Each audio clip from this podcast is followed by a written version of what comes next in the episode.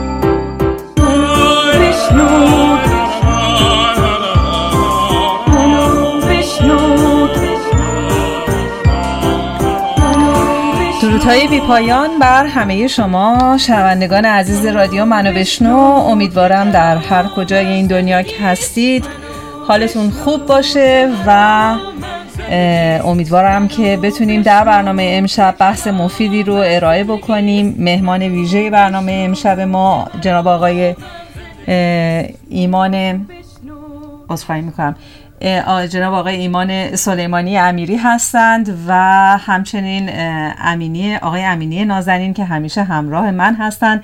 امیدوارم که امشب بتونیم یک مباحثه خوبی رو در خصوص تاپیکی که دوستان عزیزی که در کلاب هاست همراه ما هستند دارن می‌بینند بالای سر من. آیا جمهوری اسلامی حکومت اسلامی است یا خیر؟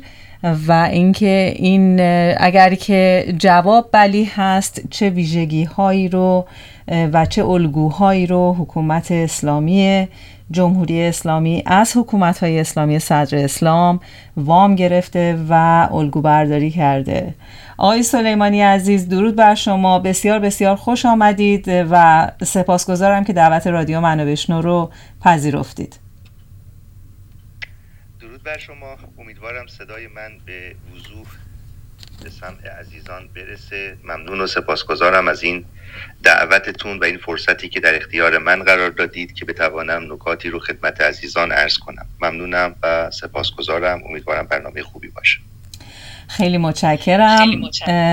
آقای امینی عزیز درود بر شما. خیلی متشکرم که شما هم مثل همیشه یار و یاور من هستید در برگزاری روم ها و همچنین در ساخت برنامه های رادیویی. گفتم آقای امینی دیگه بعد برودکست رادیو فور ای بی باشن بشند و اینجا دیگه حسابی ما رو همراهی بکنن. درود بر شما.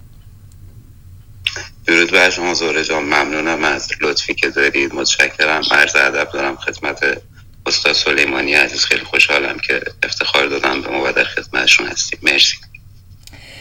خیلی متشکرم. آقای سلیمانی با توجه به اینکه این روم و این برنامه دو ساعت بیشتر نخواهد بود به این دلیل که ما دو ساعت بیشتر استودیو رو در اختیار نداریم من خیلی سریع شیرجه می‌زنم در سوالات بی انتهام همینطور از دوستان عزیز هم که در اودینس هستند و دعوت می‌کنم که اگر که سوالی دارند تشریف بیارن روی استیج و یا اینکه اگر که صحبتی دارن من کاوش عزیز رو می‌بینم پیام فضلی نازنین رو می‌بینم در اودینس دعوت می‌کنم. حالا ازشون که تشریف بیارن و در این خصوص صحبت بکنیم. آقای سلیمانی اصولا اگر که بخوایم در رابطه با حکومت های صدر اسلام من فکر می‌کنم برنامه رو از اینجا شروع بکنیم. بحث به خوبی پیش خواهد رفت. درباره حکومت های صدر اسلام بخوایم صحبت کنیم. حکومت اسلامی از چه زمانی آغاز شد در صدر اسلام؟ و چند حکومت اسلامی داشتیم؟ چند تا حکومت اسلامی داشتیم؟ بله من ابتدا نیاز به یک مقدمه ای داره چون بعضا در زمان حاضر که خب نظام های سیاسی اسلامی در آزمونهای مختلف در مکانهای مختلف. به نحوی کارنامه مردود از خود به جای گذاشتند عدهای از روحانیون یا فقها و اهل تحقیق رو بران داشت که از اساس منکر تشکیل حکومت اسلامی بشوند و یا بگویند در اسلام اصلی برای تشکیل حکومت وجود ندارد. شگفتانگیز این هست که بسیاری از این عزیزان بدون اینکه بخواهند به دوران قبل از پیامبر اسلام ارجاع بدهند دوران حکومت پیامبر اسلام در مدینه و بعد از آن در حجاز رو سعی کردند به یک حکومتی خیلی ساده تقلیل بدهند که این همه سازمان یا ارگانها رو در درون خود نداشته. ابتدا خانم زهره عزیز من یک مختصری در خصوص نحوه حداقل محیط تولد اسلام طبق متون اسلامی عرض کنم تا عزیزان بدانند در چه بستری حکومت اسلامی شکل می‌گیره. در جامعه مکه شما قبایل مختلفی رو می‌بینید که در کنار هم زندگی می‌کنن خاصه در شهر یا قریه مکه هم قبایل و یا بیت هایی رو می‌بینید. که اینها هم تیره ها و بیت های از یک قبیله بزرگن که در کنار هم در حال زندگی کردنن. شهر مکه فاقد یک حکومت یا ساختار حکومتی بوده. یعنی شما نمی‌توانید بگویید فلان قبیله رئیس بوده است یا فلان شخص از فلان قبیله. زعامت مردم قریش یا قبایل دیگر رو به عهده داشت. بسیاری از این افراد یعنی بزرگان قبایل که اتفاقا در آن ساختار قبایلی بر اساس شایستگی می توانستند به عنوان شیوخ قبیله برسند در دار و ندوه جمع می شدند در مورد امور اجتماعی مکه تصمیم می گرفتند حتی زنان هم اندک مشارکتی در این امور داشتند. شما نظامی که بتواند یک دین رو حاکم بکنه در درون مکه نمی بینید خاصش در واقع شهر مکه و آن کعبه ای که به عنوان عبادتگاه اعراب آن زمان بود به عنوان جایی که 360 بت از قبایل مختلف از تیره های مختلف در اون قرار داشت نشانگر عدم وجود یک دین رسمی یا پذیرش یک بت به عنوان تنها نماد خدای آن زمان برای اعراب بود. این نشان می‌دهد که در آن جامعه نه ساختار حکومتی وجود داشت نه دین رسمی و به نحوی همه, همه مردم سعی می‌کردن در کنار همدیگر زندگی بکنن. کسی متولی دریافت خراج از کسی نبود به عنوان نظام مالیاتی ابتدایی. شما سراغ ندارید فلان رئیس قبیله یا شیخی بگوید من به عنوان یک زعیم از قبایل دیگر زکات می‌گیرم خراج می‌گیرم. یا به نوعی احکام غذایی رو اجرا می‌کنم بلکه یک امر توافقی بود میان بسیاری از این قبایل. حتی نظام و ارتش منظم هم نداشتند که این رو شما به عنوان مثال در جنگ بدر می توانید ببینید که اسباب شکست قریش رو فراهم کرده بود. اما با آمدن پیامبر اسلام به شهر مدینه او توانست یک ساختار واحدی ایجاد بکنه که در این ساختار شما می بینید یک رهبر وجود دارد به عنوان کسی که کاملا برای مردم به عنوان فصل الخطابه او ارتش تهیه می‌کنه جهادگران رو مسلح می‌کنه او سعی می‌کنه به بازار نظم بده نوع تعامل مردم عهدنامه ها پیمان نامه ها رو به نحوی سامان بده. او سعی می‌کنه احکام رو اجرا بکنه به عنوان احکامی که اسلامی هستند و دیگر احکام در اون جامعه نمی‌تواند وجود داشته باشد مگر در میان اهل کتاب. آن هم با شکل بسیار محدود. او کسی است که افرادی رو میفرسته که تعلیم دین رسمی بدهند به عنوان قاریان قرآن یا کسانی که دیدگاه شریعت رو بتوانند به قبایل و حالا اعراب آن زمان آموزش بدهند شما کسی رو دارید که افراد مختلفی رو برای دریافت زکات و خراج به جاهای دیگه میفرسته و آرام آرام پایه یک نظام حکومتی رو شما می‌توانید در این سیستم ببینید. بنابراین حداقل می‌توانیم بگوییم در عرب قبل از پیامبر اسلام حداقل در مکه و مدینه ما هیچ حکومت رسمی هیچ سازمان حکومتی و هیچ دین رسمی نداریم. اما با آمدن پیامبر اسلام در مدینه و قدرت گرفتن ایشان شما می‌بینید پایه های یک حکومت ریخته میشه.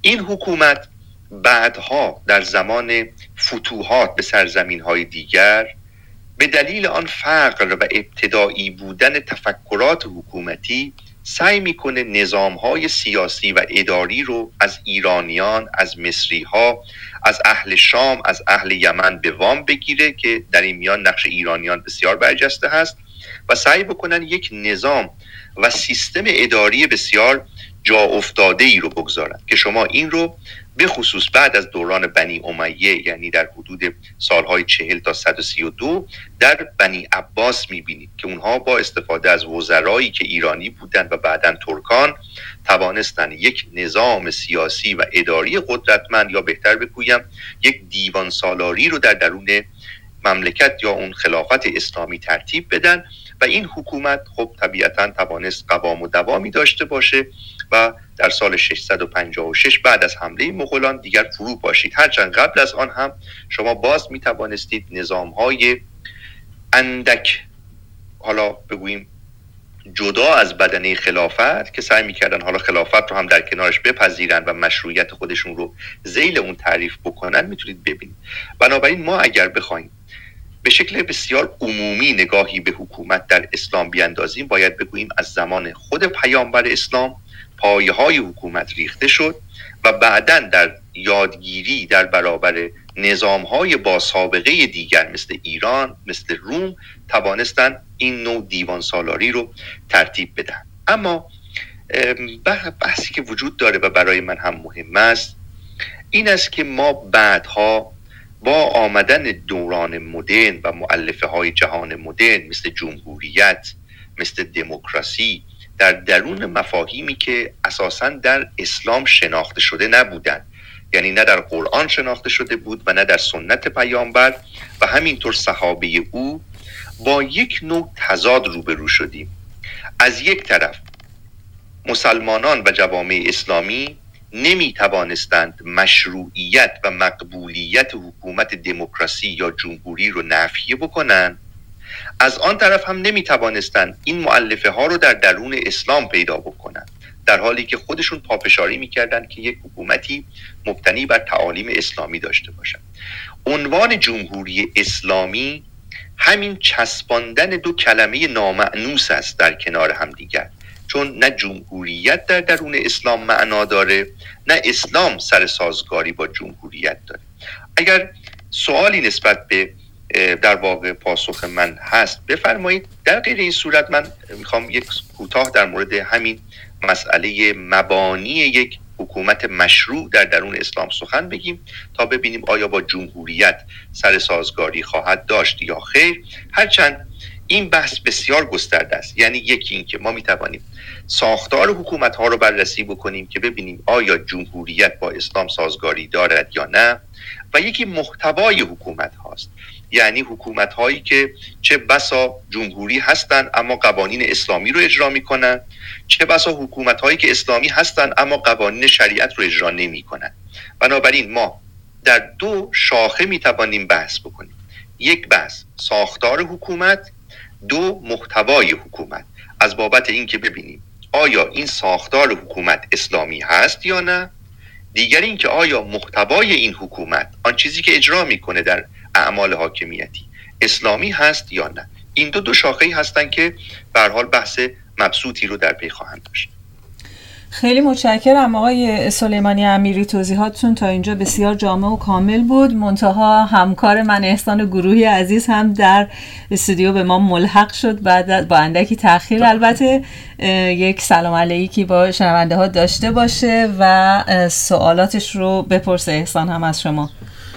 منم سلام عرض می‌کنم خدمت همه شنوندگان عزیز رادیو. منو بشنو و دوستان کلاب هاسیمون و مهمانان عزیزمون که امشب روی استیج در خدمتشون هستیم و امیدوارم که بعد از مدتی که نبودیم بتونیم یه برنامه درخوری رو تهیه ببینیم و به سمع و نظر دوستان برسونیم. من سوالامو ترجیح میدم بیشتر بشنوم بعد در خلال صحبت ایشون سوال هم می‌پرسن آقای سلیمانی امیری اتفاقا من هم شما به نکته بسیار خوبی اشاره فرمودید. من هم خواستم این این سوال اصلا برای من در ذهنم این گونه به وجود اومد که اصولا هیچ جمهوری می‌تواند اسلامی باشد و این آیا این گزاره در خودش تناقض نداره؟ که فکر می‌کنم شما اشاره فرمودید. حالا اگر که مایل هستید بیشتر در این رابطه بحث بفرمایید خواهش می‌کنم بفرمایید. خواهش می‌کنم. ببینید ما ابتدا باید این واژگان رو تعریف کنیم ویژگی های اون رو برشمریم و بعد ببینیم آیا حکومتی که تشکیل شده منطبق با این ویژگی ها هست یا خیر. خب ما اگر بخوایم خیلی عمومی و به شکل حد اقلی جمهوری رو به عنوان یک حکومت تعریف کنیم ویژگی های اون رو بشمریم اساس حاکمیت مردم به عنوان جمهور است که شخصی رو برای یک مدت محدود که بتوانند هر زمان خواستند او رو عزل بکنند بر امور حاکمیتی خودشون میگمارند این اساس جمهوری است. پس نقش بزرگ در جمهوری مردم هستند و مهمترین مسئله محدودیت در قدرت و مدت حکومت آن حاکمی است که مردم اون رو تعیین می‌کنند خب این خصیصه در اسلام به هیچ عنوان وجود نداره. یعنی مردم به هیچ عنوان نقشی در تعیین حاکم ندارند. هرچند بعد از فوت پیامبر اسلام به دلیل اینکه ساختار جانشینی و حکومت توسط پیامبر اسلام مشخص نشده بود و در قرآن هم اشاره مستقیمی به این مسئله نیامده بود در درون جامعه اسلامی رفتارهایی رخ داد که بعدها نظریه های سیاسی بر آن شکل گرفت. در میان شیعیان که من عرض خواهم کرد و به شکل متأخر اون هست دیدگاه نسب وجود داشت. یعنی اینکه خداوند که پیامبر اسلام رو برای هدایت فرستاده و به او امر حکومتی رو هم تنفیز کرده او بوده است که از طرف خداوند جانشینانی هم برای جامعه اسلامی گماشته. هرچند این نظریه رو اگر بپذیریم طبیعتا هیچ سنخیتی با جمهوریت ندارد. به دلیل اینکه خداوند و رسول به تنها تن خودشان حاکم رو منصوب کردند و هیچ انسانی در نسب اونها دخالت نداشته از طرف دیگر مدت حکومت این افراد هم محدود نیست. یعنی شما نمی‌توانید بگویید که نه ما از امام علی ناراضی هستیم. از فردا می‌خواهیم امام حسن باشد. یا امام حسن باید برای مدت سه یا چهار سال باشد. به هیچ عنوان. این مناسب مادام العمری هستند و نفر جانشین هم طبق آن دیدگاه فقه سیاسی شیعه برای یک معصوم قابل اجراست. به همین دلیل در زمان غیبت شیعیان بحث حکومتی رو تعطیل کردند و اشاره کردند که هر نوع پرچمی اگر برافراشته بشود پرچم تاغوته بنابراین نیاز نیست که ما در امر حکومتی دخالت بکنیم. این دیدگاه در درون اهل تسنن پذیرفته نشد. به دلیل اینکه سنت و سیره ای که هم توسط پیامبر اسلام اجرا می‌شد و هم توسط صحابه او این رو نشان نمی‌داد. به عنوان مثال پیامبر اسلام هیچگاه در زندگی سیاسی خودش یک شخص رو برای تمامی زمانها و مکانها به عنوان جانشین خودش انتخاب نمی‌کرد. یعنی اگر برای غزوه بیرون می‌رفت گاهی ابن ام مکتوم رو در مدینه میگذاشت گاهی محمد ابن مسلمه رو میگذاشت گاهی علی رو میگذاشت که در داستان تبوک هست و افراد دیگر.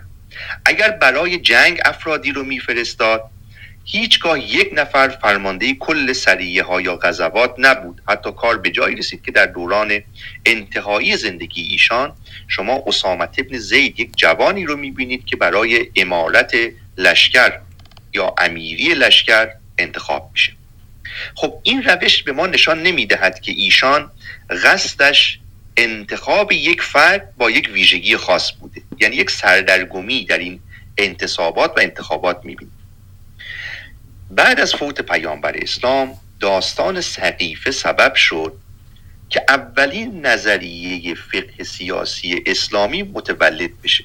در آن نزاع که ابوبکر به نحوی برجسته شد و به عنوان خلیفه با او بیعت شد تحت عنوان اربابان حل و عقد رسمیت یافت. حل و عقد به معنای باز کردن و بستنه یعنی کسانی که امر حکومتی رو می‌توانند منعقد بکنن و با شخصی که انتخاب کردن بیعت بکنن اما مشکلات انتخاب ابوبکر بعد از پیامبر اسلام سبب شد که ابوبکر بعد از دوران خلافت خودش عمر رو به جانشینی منصوب بکنه.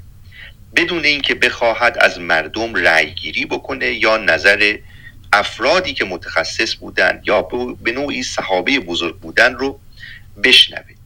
هرچند مشاوره هایی با عثمان و دیگران گرفت. ولی این نظریه نسب یعنی اینکه خلیفه می تواند جانشین خود رو منصوب بکنه بدون مشارکت اربابان حل و عقد هم بعدها به عنوان یک گزینه دیگری در فقه سیاسی اسلامی مطرح شد. چون عمر از این طریق خلیفه شد. در دوران بعد از خلافت عمر یک نظریه دیگری هم به وقوع پیوست و آن نظریه شورایی بودن بود. یعنی عمر زمانی که در حال فوت بود شش نفر رو تعیین می‌کنه که اینها بتوانند از میان خودشون یک خلیفه انتخاب بکنن. یعنی با شور و مشورت یکدیگر. باز هم جهان اسلام به خاطر همین سردرگمی هایی که وجود داشت نظریه شورا رو هم اضافه کرد بر دیدگاه فقه سیاسی خودش. یعنی گفت بله خلیفه می‌تواند طبق شورا هم منصوب بشود. اما یک نظریه بسیار مهمتری وجود داشت که بعدها بسیار به کار آمد و آن نظریه استیلا و غلبه بود. این نظریه اشاره می کند که البته من معتقدم بر پایه آیه 26 سوری آل امرانه که در آن اشاره می کند که خدایا تو فرمان روایی هر آن کس را که خواهی فرمان روایی بخشی و هر که را خواهی از فرمان روایی باز می ستانی. این دیدگاهی بود که بعد از حادثه کربلا یکی از احتجاجات یزید در برابر علی ابن الحسین یا امام سجاد بود. یعنی وقتی خانواده حسین ابن علی رو به شام بردن در آن مجلس سخن بر این رفت که آیا حکومت یزید کار درستی کرده است یا نه؟ به هر حال مسئله بر این شد که یزید به علی ابن الحسین اشاره می‌کنه پدر تو برای به دست گرفتن خلافت اقدام کرد که این خلافت هم همان غلبه هست. یعنی حسین رفت که بتواند با استیلا و غلبه حکومت رو از یزید بگیره. اما یزید به این آیه قرآن استناد می کند که خداوند است که هر کسی رو که بخواهد فرمان روایی می دهد و عزت می بخشه و چون من رو خواست و به من عزت بخشید بنابراین غلبه من بر پدر تو هم مبتنی بر خواست خدا بوده و در واقع من آن کسی هستم که این فرمان روایی رو به عنوان یک ودیعه الهی در درون خودم دارم. این نظریه ها عمده نظریات فقهی سیاسی اهل سنته پس ما می‌بینیم جمهوریت به معنایی که شما بخواهید اون رو در درون اسلام به رسمیت بشناسید وجود ندارد. حتی خلافت علی ابن ابی طالب هم بر اساس جمهوریت نبود بلکه بر اساس اربابان حل و عقد بود. یعنی کسانی که میبندند و باز می‌کنند که در نامه به معاویه هم به همین مسئله اشاره می‌کنند پس آن چیزی که ما به عنوان جمهوری که دو معلفه اساسی دارد انتخاب حاکم توسط مردم و محدودیت حاکم در زمان و اختیارات در درون نظام سیاسی اسلامی وجود ندارد. حتی عثمانی که بر اساس همان شورا انتخاب شده بود وقتی با مخالفت مردم روبرو شد گفت چون مردم از او خواستن از خلافت خودداری بکنه و بیرون بیاد.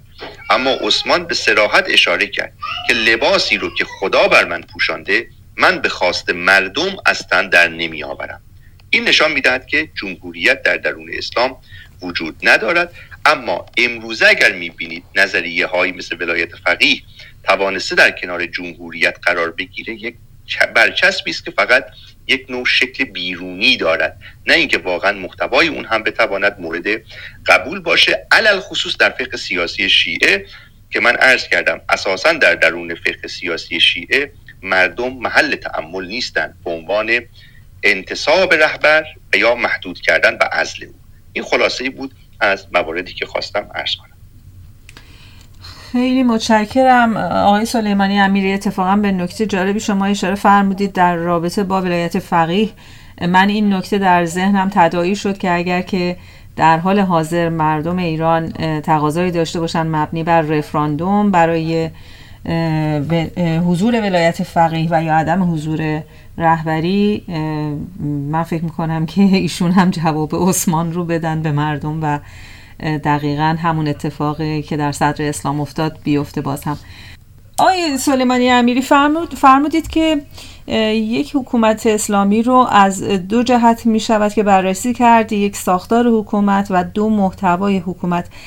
اگر که صلاح می‌دونید و امکان داره کمی در رابطه با ویژگی های این ساختار حکومتی اسلامی و یا محتوای حکومتی اسلامی برامون توضیح بفرمایید و ما بهره مند بشیم از نظراتتون.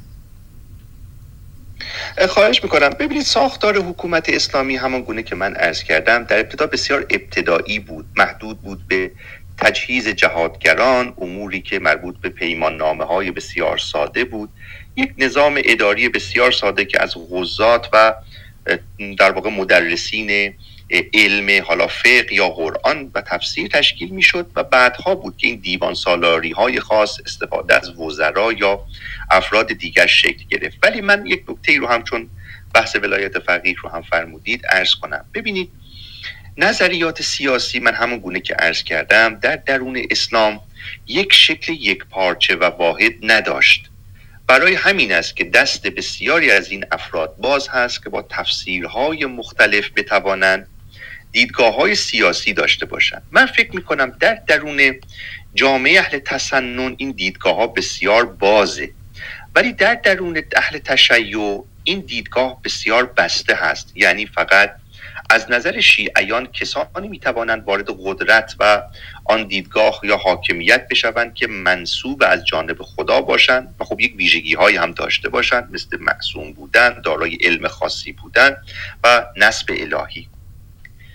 اما این دیدگاه که ولایت فقیه چگونه شکل می‌گیره نیازمند این هست که ما بدانیم در درون تشیع یک دیدگاه هایی در ابتدا رایج شد برای اینکه بگویند آنگونه که در میان اهل تسنن ابوبکر عمر عثمان مشروعیت یافتند رفتار آنها قاسبانه بوده. یعنی آنها غصب حقی رو کردند که نداشتند. این دیدگاه وقتی منحصر شد در افرادی خاص و با آن ویژگی های خاص بعد از غیبت دچار یک نوع در واقع گوشه نشینی شد. هیچ کدام از های قرن سوم، چهارم، پنجم به بعد که اتفاقا از اعاظم های شیعه هستند نظریه‌ای در مورد سیاست در درون مذهب تشیع نداشتند. مسئله برمیگرده به زمانی که ما می‌بینیم فقهایی سعی می‌کنن دیدگاه های دینی خودشون رو بست و توسعه بدن. من در گذشته نکاتی رو عرض کردم. به عنوان مثال آی ناینی در دوران مشروطه سعی می‌کنه از نظریه وقف استفاده بکنه برای اینکه حکومت اسلامی یا دیدگاه های اسلامی رو توسعه بده. اما آقای خمینی در ولایت فقیه نظریه قضاوت رو برجسته می‌کنه. یعنی همان چیزی که در اسلام وجود داشت اما بسیار ابتدایی بود و ایشان امر قضاوت یعنی اینکه یک شخصی بتواند در یک نزاع حقوقی میان شاکی و متشاکی میان خواهان و خوانده قضاوت بکنه او رو توسعه داد به امر سیاسی. یعنی گفت زمانی که یک قاضی حکم می‌دهد باید بتواند اون رو اجرا بکنه و برای اجرا هم باید دارای قدرت باشه. بنابراین این شخص قاضی می‌تواند حتی تا مقام حکومت هم برسد. در حالی که ما حداقل در دوران خلافت خود علی ابن ابی طالب هم داریم که بسیاری از غزات بودن فقط نقش قاضی رو داشتن و عمرا با غزات متفاوت بودن. ولی خب ایشان این نظریه رو برکشید. در حالی که نظریه ولایت فقیه در اساس ضربه می‌زنه به خود اصول تشیع به عنوان دینی که معتقد است یک به عنوان مذهبی که معتقد است یک معصوم باید بر رأس کار باشد. اما آقای خمینی آمد و ولایت فقیه رو به قدری گسترده کرد که نه تنها در تمام امور سیاسی صاحب نظر است بلکه دقیقا دارای همان اختیارات پیامبر اسلام و علی ابن ابی طالبه و حتی پا از او هم فراتر گذاشت. یعنی آمد و گفت یک حکومت و برای حفظ آن می‌توان احکام اسلام رو هم تعطیل کرد. خب این دیدگاه انتهایی در اسلام وجود نداشت. حتی خود پیامبر اسلام هم هیچگاه نگفت برای حفظ حکومت خودم می‌توانم احکام اسلامی رو تعطیل بکنم. یا خود علی ابن ابی طالب هم چنین نبود.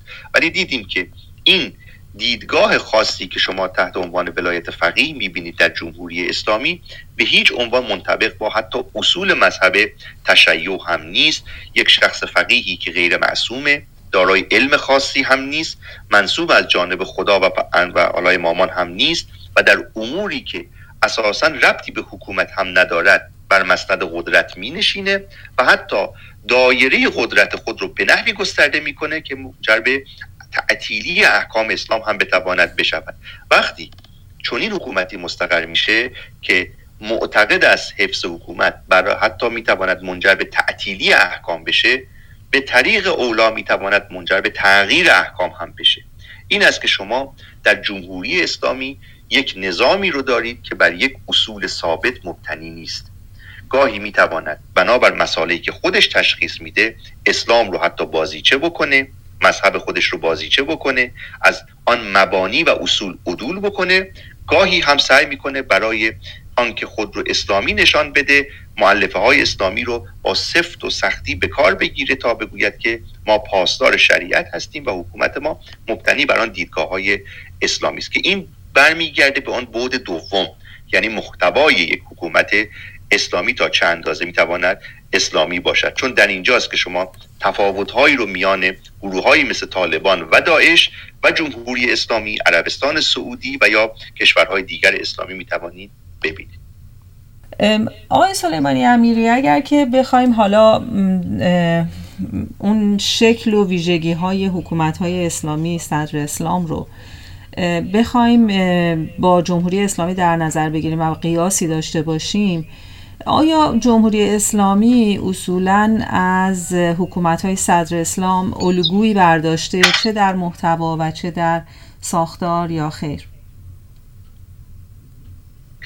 بله ببینید من یک نکته رو ارز کنم تفکراتی که در درون جامعه اسلامی رخ داد یعنی در صدر اسلام به دلیل آن مسئله محیطی محدود بودن دیدگاه های پخته ای نداشت این بعد هاست که جهان اسلام تا کنون در چند نزاع به سر می‌بره.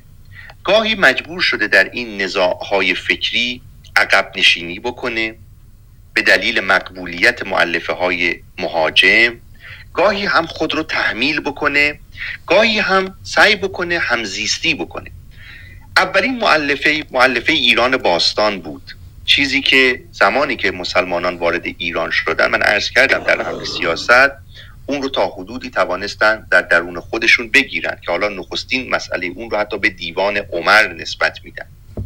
دومی مسئله نهضت ترجمه بود که آثار یونانیان رو به داخل جوامع اسلامی آورد. دیدگاه های سیاسی جدیدی آورد که حالا افرادی مثل فارابی و دیگران به اون پرداختند و خب تکمیل شد یا بومی سازی شد. و دیدگاه سوم که متأخر ولی بسیار قدرتمند بود معلفه های جهان مدرن بود. یعنی چیزی که امروزه شما به عنوان دموکراسی می‌بینید به عنوان جمهوری می‌بینید به عنوان لیبرالیسم می‌بینید آن چیزی که در سرمایه داری هست و انواع و اقسام این معلفه ها برای یک جامعه اسلامی به عنوان یک دیدگاه و گزاره های مهاجمی عمل کردند که ناچار بود یا بعضی از اونها رو بپذیره ناچار بود بعضی از اونها رو حذف بکنه و یا در شکل سوم اون همزیستی بکنه. همین کلمه جمهوری اسلامی که شما می‌بینید و من عرض کردم در درون اسلام هیچ نسبتی با امر حکومتی ندارد که مردم بتوانند به شکل عمومی اون دخالت بکنن در کنار اسلامی قرار داده شدن. برای این نبوده که آنهایی که این نام این حکومت رو جمهوری اسلامی گذاشتن به صدق گزاره فکر کرده باشند نه. برای اونها مهم این بود که از یک طرف خودشون رو با جهان مدرن و معلفه های جهان مدرن منطبق ببینن بنابراین از جمهوری استفاده کردن. از آن طرف هم خواستن پایگاه های سنتی خودشون رو راضی نگه دارن و از اسلام به عنوان یک پسوند استفاده کردن. بنابراین جمهوری اسلامی هرچند بسیار بسیار ناسازه ناکوکه اما بسیاری رو هم راضی می‌کنه چون هم از یک طرف مدعی جمهوری است و با جهان مدرن یک همزیستی داره از آن طرف هم اسلامی است و می‌تواند با جهان سنتی ارتباط برقرار بکنه. بنابراین این رو ما باید به عنوان یک اصل بپذیریم که ساختارهای جوامع اسلامی یک دست باقی نمانده بلکه در گذر زمان در نزاهای مختلف جایی مجبور به عقب نشینی شده جایی هم توانسته خود رو غالب بکنه و جایی هم به یک همزیستی برسه. این است که باید وقتی وارد جزئیات می‌شویم ببینیم در کدام بخش ها این مسئله شدت و حدت داره. شما حتی در قوانینمون هم همین گونه است. امروز اگر شما به قوانین مدونی که در جامعه ایران هست نگاه بکنید قانون تجارت رو می‌بینید که عملا یک قوانین غربی است. بحث از شرکت هاست بحث از سهام بحث از اسناد تجاری است که هیچ کدام اینها در درون اسلام وجود نداشت. اما قوانین جزایی ما رو که نگاه بکنید اون جنبه اسلامی بودن غالب هست بر جنبه مدرن بودن این است که در بخش های مختلف باید اینها رو زیر ذره بین قرار داد و نمی‌توان یک حکم کلی در همه امور صادر کرد. من ارزم تمام. جناب سلیمانی امیری من یه سوال دارم خدمتتون. البته اگه برگردیم به حرفای خود شما اونجور که شما گفتید جمهوری اسلامی یک اصطلاح جعلی هست. ولی وقتی توی جمهوری اسلامی ایران عمیقتر میشیم و دیپتر موضوع رو نگاه می‌کنیم می‌بینیم اونها یه سری کارها هم کردن برای توجیه این جمهوری اسلامی. رئیس جمهور رو مردم انتخاب می‌کنن و مردم به مجلس خبرگان رأی میدن و مجلس خبرگان رهبر رو انتخاب می‌کنه. رهبر به صورت ثابت نیست طبق قانون یعنی احتمال داره بعد از دو روز سه روز بعد از انتخاب اگر اون تیک های رهبری رو نزنه می‌تونن ورش دارن و عوضش بکنن. حالا این چیزی که در ظاهر تو طبق قانون نوشتن و حالا اجرا میشه یا نمیشهش بحث دیگریه. آیا به نظر شما این می‌تونه به عنوان یک حکومت اسلامی نوین یه رول مدلی باشه برای حکومت اسلامی نوین؟ که کشورهایی که در همسایگی ما هستن و اسلامی هستن از این رول مدل استفاده بکنن یا نه کل این داستان جهلی هستش. ببینید ما وقتی از کلمه اسلامی استفاده می کنیم باید بتوانیم این ویژگی ها رو در درون اسلام پیدا بکنیم. یعنی ما نمی توانیم دیدگاه خودمون رو بر درون یک تفکر تحمیل بکنیم و بگوییم وقتی ما می‌گوییم جمهوری اسلامی پس نیت شارع اسلامی هم همینه که بتواند نظر مردم رو در امر حکومتی جویا بشود خلیفه یا حالا اون شخص سلطان یا حاکم رو نصب بکنه و او رو برداره جمهوری اسلامی به همین دلیل است که بر روی قانون یا بر روی بسیاری از متون یک چیز می‌گوید اما آن فضای فکری او آن نیت اصلی او چیز دیگری است. و برای همین شما دچار یک نوع تضاد و تناقض می‌شوید. از یک طرف مجلس خبرگانی دارید که باید در کار رهبر نظارت بکنه اما چون همه اونها غالبا فقهای سنتی هستند می‌دانند این نظارت کردن بر کار فقیه به عنوان کسی که ولی امر مسلمانان شده حالا یا در میان اهل تشیع کاری است که در اسلام زیبنده نیست. و می‌تواند منشأ فساد باشه. بنابراین عملا به یک مجالس بسیار سوری و غیر قابل اعتماد از سوی مردم هم تبدیل شده. این که ما در قانون چیزی داریم یک چیز است آن چیزی که اجرا می شود چیز دیگری است. به نظر من آن چیزی که ما در قانون صرفا نوشته شده هست در بسیاری از اصول یک امری مدرن آن چیزی که اجرا می شود آن امری سنتی. و برای همین شما در درون جامعه ایرانی نمی‌توانید بگویید این یک حکومتی است که دیدگاه جدید سیاسی ارائه می‌کنه. بلکه به نظر من یک تلفیق نامتناسب و نامتجانسی است که در درون یک ساختار سیاسی ایجاد شده و اتفاقا مشکلات عمده ای رو هم پیش آورده که به مرور زمان یک سری تغییراتی داده شد مثل مجمع تشخیص مسلحت نظام یا شوراهای خاصی که تشکیل شدن. ولی در مجموع به نظر من این دیدگاه دیدگاه اسلامی نیست. یعنی آن چیزی که ما به قانون نگاه می‌کنیم در درون اسلام به رسمیت شناخته نشده. خواسته که شیعیان من عرض کردم حداقل در میان اهل تسنن اندکی دستشان بازه که بتوانند با استفاده از سنت سلف صالحه یعنی صحابه پیامبر اسلام یک سری تعبیراتی رو جایز بکنن. ولی در درون تشیع اصلا مردم محل تعمل نیستن که بخواهند بیاین یک ولی رو منصوب بکنن بر جان و مال و آبروی مردم که معصوم هم نیست و از طرفی هم بخواهند او رو به عنوان یک امام اگر هست ازل هم بکنن. این دیدگاه نسب در درون تشیع مانع از هر گونه نگاه جمهوری یا دموکراسی در میان جامعه خواهد شد. این است که به نظر من این نمی‌تواند یک الگوی اسلامی خاص شیعی باشد بلکه می‌تواند یک دیدگاه تلفیقی باشد که متاسفانه مشکلاتی هم هم از نظر تئوریک دارد هم از نظر عملگرایی و پرگماتیستی. من از آقای دکتر رحیم پور بسیار بسیار سپاسگزارم که دعوت من رو پذیرفتید. درودهای بی پایان بر شما. بفرمایید خواهش می‌کنم. خواهش می‌کنم.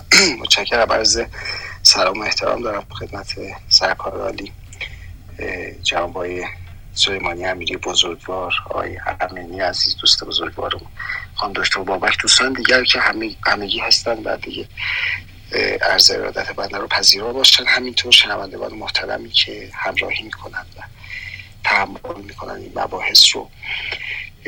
خب گزاره که شما در واقع به عنوان سوال مطرح کردید در اصل یک عبارت دو تکی هست دو گزاره هست و همونطور هم که ملاحظه فرمودن عزیزان آقای سلیمانی امیری مباحثشون رو اساسا بر مبنای در واقع تعریف و تبیین از تکیه دوم یعنی حکومت اسلامی شروع کردن و به مسئله جمهوری اسلامی ارتباط دادند. تناسب ها رو مشخص کردند. تناسب ها یا عدم تناسب ها رو درستش این هست. و واقعیت کلمه هم این هست که ما برای اینکه بدونیم که جمهوری اسلامی حکومت اسلامی هست یا نه طبیعتا بایستی بدونیم که حکومت اسلامی در واقع چیه دیگه که بدونیم که این اون هست یا نه. من جواب یک کلمه این برای پرسش شما در تاپیک خیر هست نه هست منفی هست جواب من منتها در تکمیل فرمایشاتی که جناب سلیمانی داشتن من سعی می‌کنم در این بخش خیلی کوتاهتر صحبت بکنم که در واقع مباحث شما هم بچرخه. ببینید فرمودند در مورد قضیه اون روش هایی که در صدر اسلام مطرح شد برای حکومت. خب به هر حال آن چیزی که از قرآن برمیاد به عنوان متن مقدس این دین این چیزی نیست که ما بگیم که از اون استدلال بکنیم که اسلام نازل شده برای تشکیل حکومت. این گونه نبوده. آن چیزی که مشخص است. و پیامبر هم بعد از اینکه وارد مدینه شده و در ساختار شهری یسرب شهر یسرب قرار می‌گیره ساختار جمعیتی یسرب قرار می‌گیره. در واقع توجه به زعامتی که ایجاد شده بود داره اساس یک حکومت رو تشکیل میده. این ظاهرا بر اساس مستند تاریخی بر اساس اقتضای زمان بوده این معنی گفته من این هست که ما برای اینکه حکومت اسلامی رو تشخیص بدیم نمی‌تونیم به قرآن وصل شیم. قاعدتا در مبانی سنت قرار می‌گیره بررسی تاریخی موضوع در سنت نمونه هایی رو آیه امیری در خصوص بحث حل و عقد بحث بیعت بحث شورا و اینها و انتخاب یعنی در همون انتصاب مطرح کردم. خب در اون دوره واژه‌ای به اسم خلافت ابداع میشه و ایجاد میشه به معنی جانشینی پیغمبر. که این روش ها روش هایی که بعدها افرادی مثل ابن خلدون ابن عربی ابن تیمیه یا امام محمد غزالی در مورد نحوه حکومت کردن اینها مطرح میشه مطرح می‌کنن. بر اساس همین چهار مدل هست. که یا خلیفه قبلی انتخاب می‌کنه یا یه دز نخبگان این, این کار رو انجام میدن یا یک شورایی تشکیل میشه یا عموم مردم جمع میشن با یک نفر بیعت می‌کنن با اون خلیفه میشه. این چهار تا مدل اجرا شده بود. دو تا نکته اساسی وجود داره. اولا اینکه در این نگاه های تاریخی مسئله من اصطلاح عربیش رو استفاده خواهم کرد و ترجمه رو خواهم موضوع المشروعیه با الشرعیه متفاوت. اشریه قانونی بودن هست. المشروعیه یا همون چیزی که در, در مقبولیت هستی. اون چیزی که ما خودمون هم استفاده می‌کنیم. مشروعیت رو چیز می‌کنیم. این دوتا اولا با همدیگه متفاوت هست. در نتیجه نگاه هایی که مربوط به حکومت اسلامی می‌شد در ابتدا معطوف به قانونی بودن نبود بلکه معطوف به مشروعیت بود. بعدها که مسئله پاد سلطنت هم ایجاد شد اونجا هست که موضوع قانونی بودن مسئله میشه. این چرا مهمه؟ به خاطر اینکه بعد از اینکه نهاد خلافت در جوامع اسلامی برچیده شد و یک خلایی در کشورهای اسلامی در میان امت اسلامی شکل گرفت. دیدگاه ها و نظریات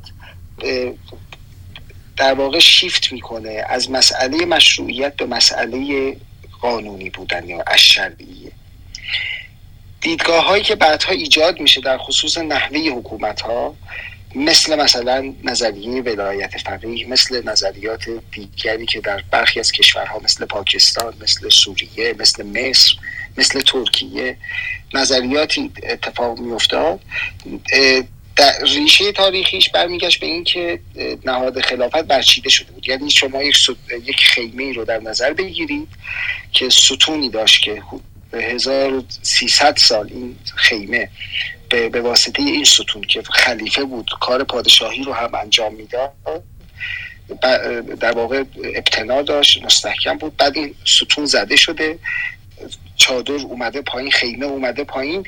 در هر گوشه از این چادر یک علمهایی داره بلند میشه و ادعاهایی به لازم فقهی مطرح میشه در باب حکومت و اینجور چیزها.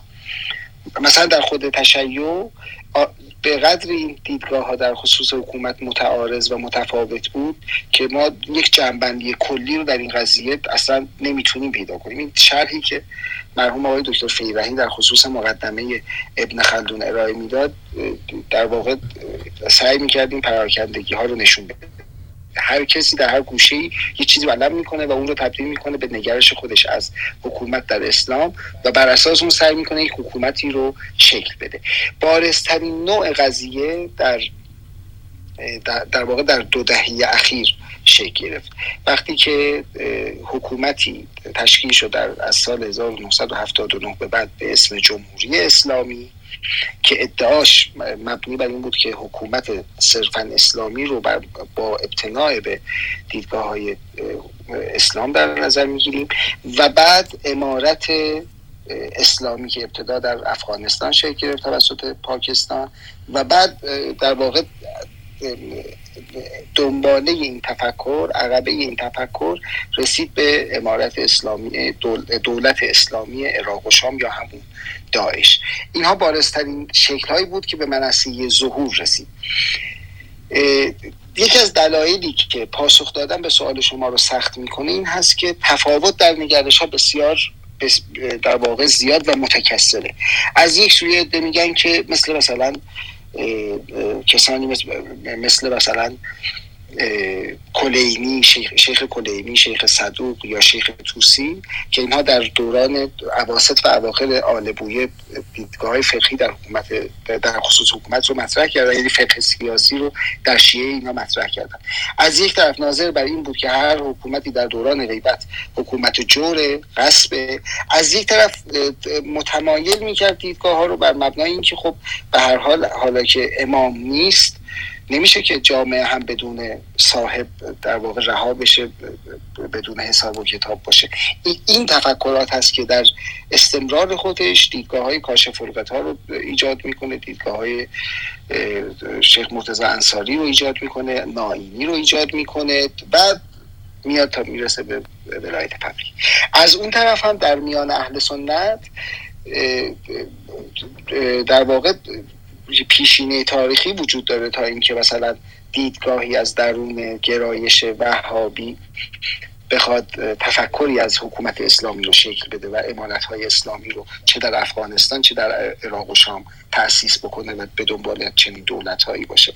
اینها ناشی از اون خلع قدرتی بود که بعد از برچیده شدن نهاد خلافت در واقع شکل گرفته بود. حالا ما که با افغانستان و داعش و اینا که کاری نداریم بحث ما جمهوری اسلامی است. در, در درون متفکرین شیعه که عموما در ایران و عراق بودن و ایرانی ها بیشتر بودن تفکرات چون بسیار متکثر بود. دیدگاه ها گاهن مغایر و متناقض با هم دیگه بودن. طبیعی است که وقتی حکومتی تشکیل بشه که بنای حکومت اسلامی داشته باشه قائل به یکی دو تا بیشتر از این نظریات نخواهد بود. اون وقت نظریات دیگه همشون در مقابل این قرار می‌گیرن. یا حداقل در توافق با این نظریه قرار نخواهند گرفت.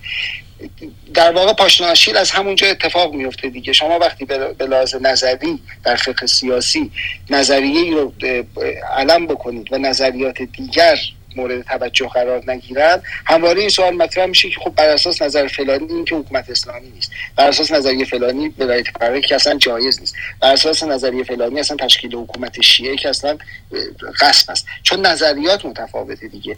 نتیجتا هیچ کسی نمی‌تونه ادعا بکنه حکومت مثلا جمهوری اسلامی در ایران. یک حکومت اسلامی است به خاطر اینکه حداقل در خصوص نظرات فقهی با مقایرت های بسیار زیادی مواجه میشه. بعد تازه می‌رسید به مرحله اجرا اولا نهادسازی هست و بعد قانونگذاری. در قانونگذاری که از قانون اساسی شروع بشه تا قوانین موضوعه مجبورید یک سری دیدگاه ها رو در نظر بگیرید. اون وقت باز هم گرفتاره. مثلا دیدگاه آخوند خراسانی خواهید یعنی گرفتاری خواهید بود که پیرو آخوند خراسانی باشید یا مثلا پیرو ملا احمد نراقی مثلا باشید یا وقتی که به مسئله شورای نگهبان می‌رسید جهت تطبیق قوانین با احکام اسلام دوباره گرفتار این میشید که متکی به آرای شیخ فضل نوری باشید یا آرای مثلا علامه ناینی باشید. هنگامی که به قانون گذاری می‌رسید اونجا باز گرفتار همین دیدگاه های متعارض خواهید بود. اصلا اینکه قانون اساسی داشته باشه حکومت یا نه این یک مفهوم مدرن قانون اساسی یک مفهوم مدرن در حکومت هاست دیگه. در حالی که وقتی شما از حکومت اسلامی صحبت می‌کنید دارید از یک پدیده تاریخی که سابقه 1400 ساله داره صحبت می‌کنید که در اونجا نه مفهوم دولت مثل الان بوده نه مفهوم قانون مثل الان بوده نه چیزی به اسم دموکراسی معنی داشته. البته البته موضوع جمهوری متفاوته. ببینید این رو من اینجا بگم که ختم کلامم در این بخش باشه خیلی مصدق نشم در این بخش. ببینید ادعی میگن که انتصاب جمهوری به اسلام به لحاظ توالی زمانی اشکال داره چون اصلا اون موقع چیزی به اسم جمهوری نبوده. این نقض نقض داره به خاطر اینکه نزدیک هزار سال قبل از اینکه حکومت در در بلاد اسلامی تشکیل بشه در یونان ما شکل بسیار مشخصی از جمهوری رو داریم. اتفاقا اونجا دموکراسی اینا ترد می‌شد ها. ولی شکل بسیار مشخصی از جمهوری رو داریم و طبیعتا منطقی نیست که افرادی که در مثلا شبه جزیره عربستان زندگی می‌کردن از این قضیه نامطلع باشن نه اینکه کاملا اشراف داشته باشن. ولی قاعدتا می‌تونستن اطلاع داشته باشن. همچنان اینکه در شق چهارم خلافت که میشه بیعت عملا این اتفاق افتاده دیگه. جمهور مردم حاضر شدن و با علی بن ابی طالب بیعت کردن و ایشون رو به مقام خلافت در واقع منصوب کردن. به وسیله این بیعت که یک مصداق جمهوریتی تلقی میشه. در نتیجه اینطوری نیست که جمهوری نبوده و اینها اجرا کرده باشن. این, این, منطقی نیست. اما دیگه مفاهیم مثل قانون اساسی مثل دولت مثل پارلمان مثل شوراها و اینها اینها مفاهیم مدرنی هستند که اونجا که نمیشه رد با پیدا کرد. فقط مسئله اینه که آیا شکلی اینها در مقایرت با اون مفاهیم اولی هست در ترادف با اونها هست یا در توازی با این هست من اینجا اجازه بدین که صحبت هم متوقف بشه بیشتر از این مصدق نباشم. اگر در بخش بعدی فرصتی شد باز هم نکاتی رو عرض خواهم کرد. متشکرم سرکار خانم خدایی از ببینید من یه نکته کوتاه ارز کنم. گاهی نمی‌توان یک حکم کلی صادر کرد. یعنی همان گونه که من در ابتدا عرض کردم صرف این که قانون اساسی ما و مبتنی بر اسلام نیست یا حکومت یک نهادش اسلامی نیست پس ما نتیجه کلی بگیریم که اصلا اسلامی نیست هم یک خطاست. ما باید ببینیم در چه حوزه های اساسا حکومت نظر به اسلام دارد. چون من عرض کردم شما نمی‌توانید در مسائل تجاری بگویید ما می‌خواهیم اسلامی رفتار کنیم. چون اصلا در اسلام مفاهیم تجاری بسیار نحیفند. و اصلا وجود نداشتن. شما باید ببینید در اموری که اسلام در اونها نظر داده یا دیدگاه های خودش رو تثبیت کرده و حاکم رو ملزم به اجرای آن کرده تا چه اندازه اسلامی عمل میشه. همان گونه که آقای رحیم پور عزیز هم به درستی فرمودن خیلی از معلفه ها محصول تفکرات دوران مدرنن که در اسلام به رسمیت شناخته نشده بودند یا اصلا وجود نداشتند. بنابراین این که چون ما پارلمان داریم و چون پارلمان اسلامی نیست پس حکومت اسلامی نیست به نظر من یک مقدمه نادرستی است که در واقع اون نتیجه گذاری ما رو هم نادرست نشان خواهد داد. ما روی سخنمان این است که آن چیزی که در ساختار حکومت وجود دارد یک بحث است آن چیزی که در محتوای حکومت هم وجود دارد بحث دیگری است. ما در ساختار حکومت می توانیم بگوییم ولایت فقیه نه تنها دیدگاه شیعی نیست بلکه کاملا متضاد با دیدگاه شیعی است. اما در درون محتوا باید نگاه بکنید که این حکومت به چه اهدافی نظر داشته. یعنی در بعد شخصی در بعد اجتماعی در امور مربوط به امور سیاسی دیدگاه های اسلام تا چه اندازه است و حکومت تا چه اندازه اونها رو اجرا می‌کنه. بنابراین این رو باید در حوزه های خیلی جزئی تری نگاه کرد و از این تعمیم ناروا خودداری کرد. من در بعضی از جنبه ها حکومت جمهوری اسلامی رو در محتوا کاملا اسلامی می‌دانم ولی در بخشی دیگر اون رو کاملا غیر اسلامی می‌دانم که محل بحث است که حالا در آینده عرض خواهیم کرد.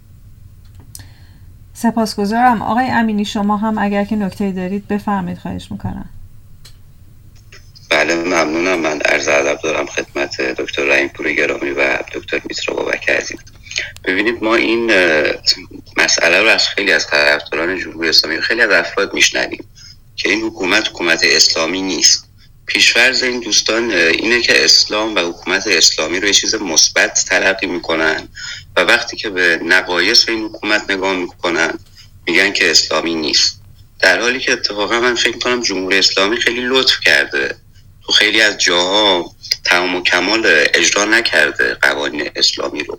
وگرنه شما اگه بخواید نگاه کنید سنگسار و بقیه مسائل از این دست اگر می‌خواست اجرا بشه که خب به زعم خیلی از دوستان احتمالا اسلامی می بوده ولی در مورد این دو کلمه جمهوری و اسلامی اتفاقا مستر سلیمانی گفتن ببینید اسلامی یا یک امر اسلامی خواست الله مسئله جمهوری خواست مردمه به زبان ساده تر.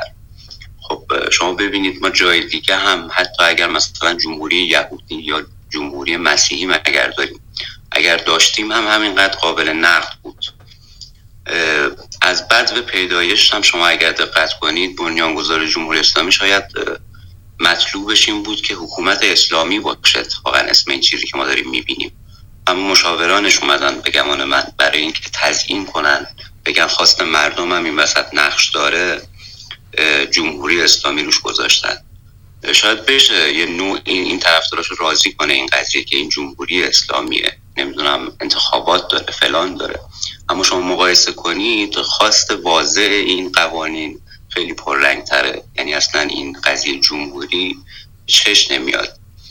این طرفداران عزیز که خیلی جاها میان میگن نه این اصلا اسلامی نیست. اسلامی خیلی بهتره حکومت اسلامی فلانه. یه نگاهی هم باید به طالبان بکنن یه نگاهی هم به داعش بوکو حرام و جای دیگه بکنن.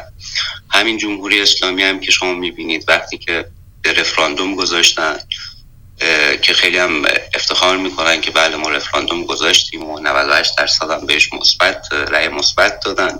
ببینید چیزی بود که اولا که این نوع این رفراندوم خطاست. اینکه شما بین یک امر بگید آری یا نه این اشتباه بوده.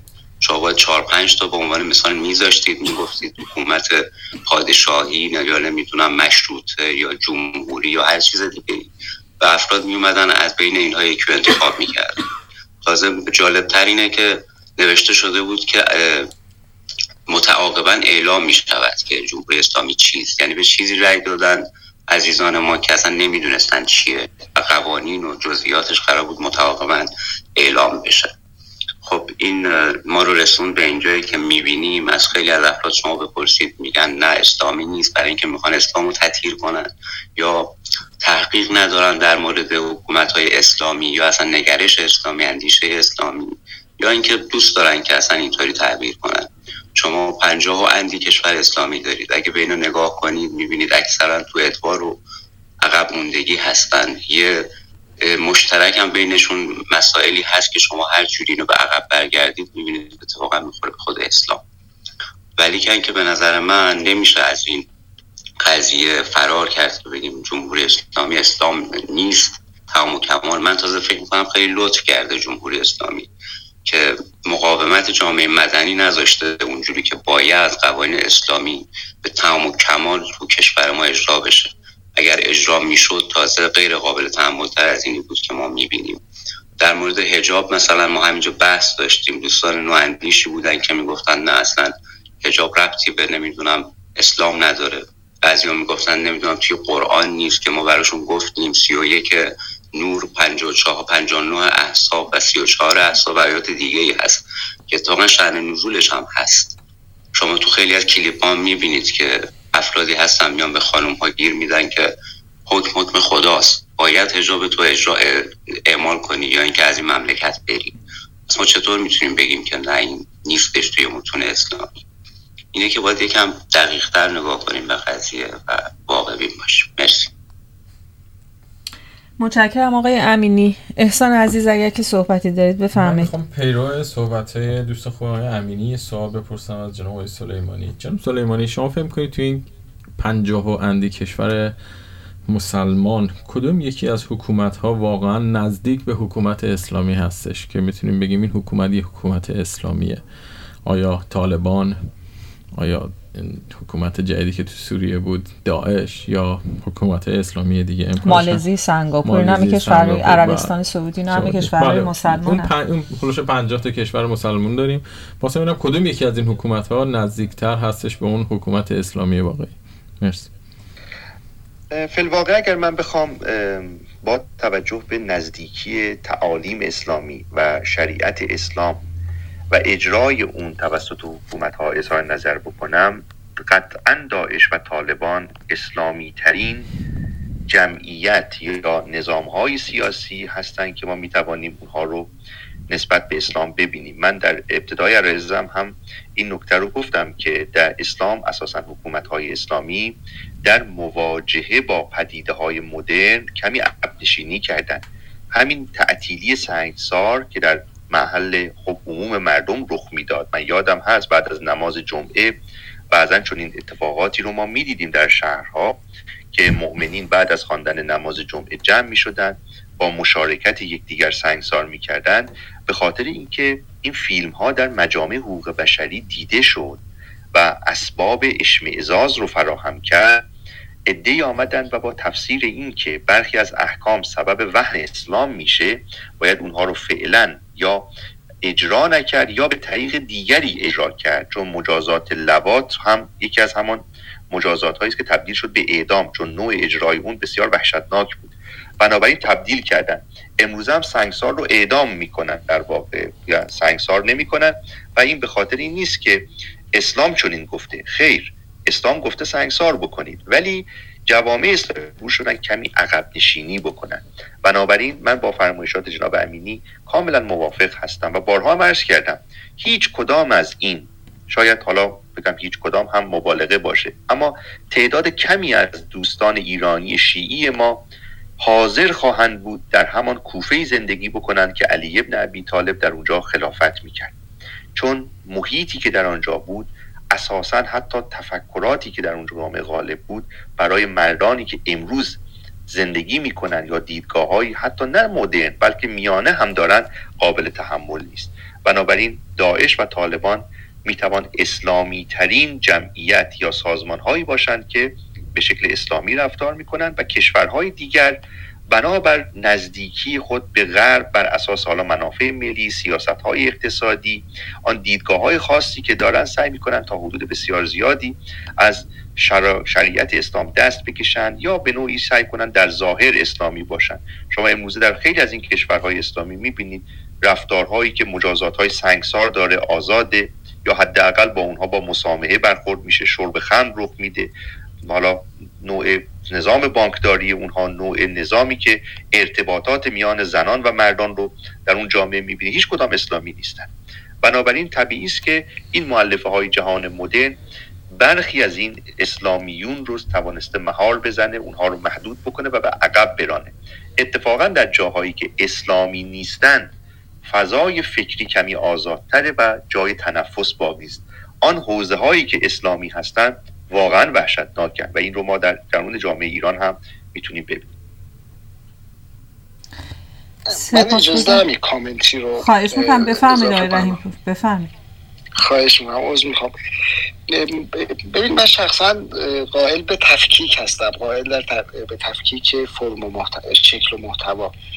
یعنی اینکه در خصوص این سوال طبیعتا مهمی که مطرح شد و ضمن تایید فرمایشی که آقای سلیمانی هم داشتن.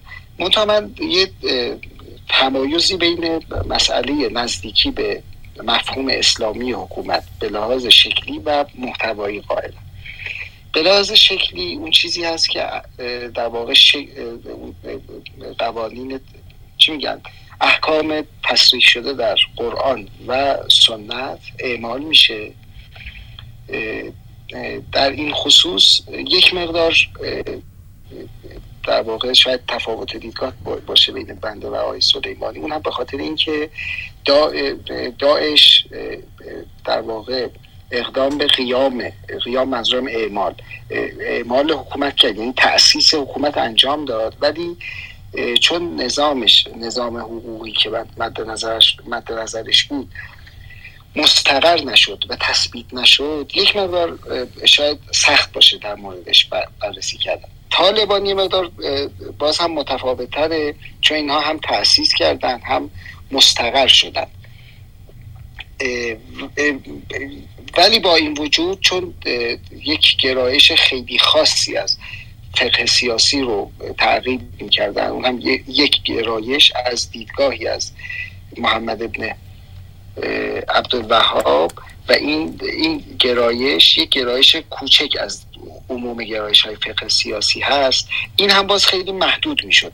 همونطور که در خصوص جمهوری اسلامی هم همینطوره ها یعنی ابتنای حکومت جمهوری اسلامی بر نظریه ولایت فقیه که ولایت فقیه یکی از گرایش های محدود در میان عموم گرایش های فقه سیاسی شیعی هست. این هم باز تقلید میده. من فکر می‌کنم به لحاظ شکلی دولت سعودی یعنی حکومت عربستان سعودی به لحاظ شکلی نزدیکتر هست به اون مفهوم از حکومت اسلامی به لحاظ شکلی ها اما به لحاظ محتوایی نه این شکل نیست چون باز هم به لحاظ محتوایی چیز داره. اون تخصیص ها رو داره و جزئی تر شدن ها رو داره و کوچک و محدود شدن ها رو داره. در نتیجه بین مابقی کشورها من شخصا تونس رو به لازم محتوایی اسلامی تر می‌دونم. حکومت تونس بعد از بهار عربی رو عرض می‌کنم که توجه به آرای هم در واقع ساسی هم آرای عبدالرزاق هم هم خود شخص راشد القنوشی یک معنای تکسرگرایی رو یک در واقع فضای تکسرگرایی رو از گرایش های مختلف فقه سیاسی در اهل سنت رو شامل میشه که به لحاظ محتوایی من فکر می‌کنم نزدیکتر هست به شکل اسلامی حکومت. به در واقع محتوای اسلامی حکومت. من با عزتون این تفکیک رو قائل میشم و مسئله نزدیکی حکومت ها به اسلام رو در, در مفاهیم اسلامی رو از نظر محتوا و شکل جدا می‌کنم و این رو خواستم در واقع عرض کرده باشم. متشکرم خواهش خودم خواهش می‌کنم. خیلی متشکرم. از شما آقای رحیمپور گرامی. من مایل هستم که درود عرض بکنم خدمت گلشن فتیح نازنینم. خیلی متشکرم که دعوت رادیو منو بشنو رو پذیرفتی و همینطور کاوش عزیز و همینطور دو رضای نازنین داریم روی استیج و همینطور اش و زرتشت که من درود میفرستم.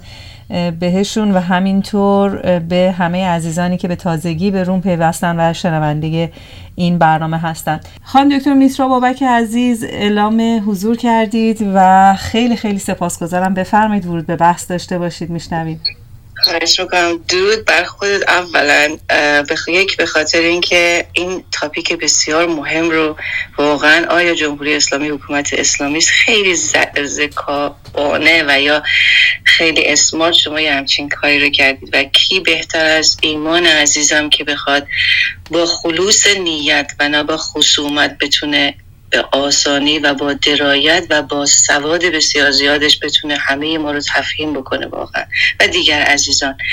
و همچنین آفرین به تو که می‌تونی اینقدر سریع همه کارا رو انجام بدی. ولی ایمان عزیزم بسیار خوش آمدی. خوشحالم که رحیم پور عزیزم رو می‌بینم و کاوش عزیزم دیگه گلشن و همه شما پوزش بخوام اگر اسامیتون رو نمی‌برم احسان امینی عزیزم. خیلی بحث مهمیه. اما سوالی که الان مطرح شد و رحیمپور عزیزم جوابی که شما دادید یک مقدار من خیلی زیاد به فکر بود اتفاقا در تونس نجلا بودن رمضان یک پروفسور ژئوفیزیک اولین نخست وزیر زن در تونس شد. چطور ما می‌تونیم چون اگر اشتباه نکرده باشن شما گفتید که تونس یکی از کشورهایی که اسلامیه. اسلام اسلامی رو اسلامی درست رو داره انجام میده. درست فکر شنیدم یا اگر اگر اشتباه کردم پوزش می‌خوام. در صورتی که دقیقا برعکس تونس یک بانو شده نخست وزیر. یک کشور اسلامیه. من جواب ایمان جان خیلی بیشتر قبول دارم و همیشه صحبتاشو در صحبتهای خودم میگم. درد بزرگ من و حتما حتما بسیاری از ما که تو این اتاق هستیم اینه که بسیاری از مردم خود فریبی رو خیلی دوست میدارن. و دیگر فریبی رو. و دائما با ما می جنگن که اسلام واقعی جمهوری اسلامی نیست. اسلام واقعی داعش و طالبان نیست. ولی در اتاقایی که کاوش هست یه مقدار خط قرمزها بسیار بسیار کمتره. یعنی همیشه سیاسی صحبت کرد همیشه سیاست دین سیاسی رو صحبت کرد و هم میشه در مورد دین صحبت کرد. و من در یکی از اتاقایی که کیاوشان بچه ها بودن در مورد شخصیت خود محمد صحبت کردیم. و بحث در مورد زنان پیغمبر بود. و من یه سوالی مطرح کردم در کنار اون تایتل که چرا محمد بعد از فوتش آیه فرستاد که زنان محمد نباید ازدواج کنند. و از دینداران خواستم که جواب بدن. که طبیعتا می‌دونید در اینجور مواقع دینداران بالا نمیان. یه نفر دو نفر جوابی دادن که اصلا خودشون هم فکر می‌کنم نفهمیدن چی میگن. من فکر می‌کنم چون ببینید ما همیشه دلمون می‌خواد ما نه. بسیاری دلشون می‌خواد که آویزون یک چیزی باشن بهشون آرامش میده. هیچ اشکالی نداره. دین تو مسیحی هستی مسلمون اسپریچوالیتی هر چی هستی. مهم اینه که با درایت و با اطلاعات بدونی آن دین چیست. نه با ترس و با وحشتی که از کودکی تو گوشت خوندن. با از آن اومدی و با از آن رفتی. اون دنیات و همیشه بهت گفتن استغفر الله استغفر الله کفر نگو.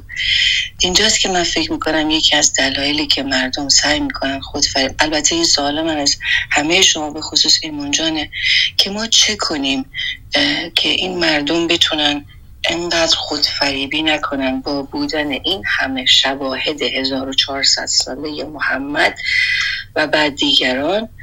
تا الان جمهوری اسلامی طالبان و داعش و سعودیه و همه اینا. من یکی از چالش هام در بعضی از اتاقها اینه که روی سخنم به تمام مسلمانان جهانه شیعه و سنی.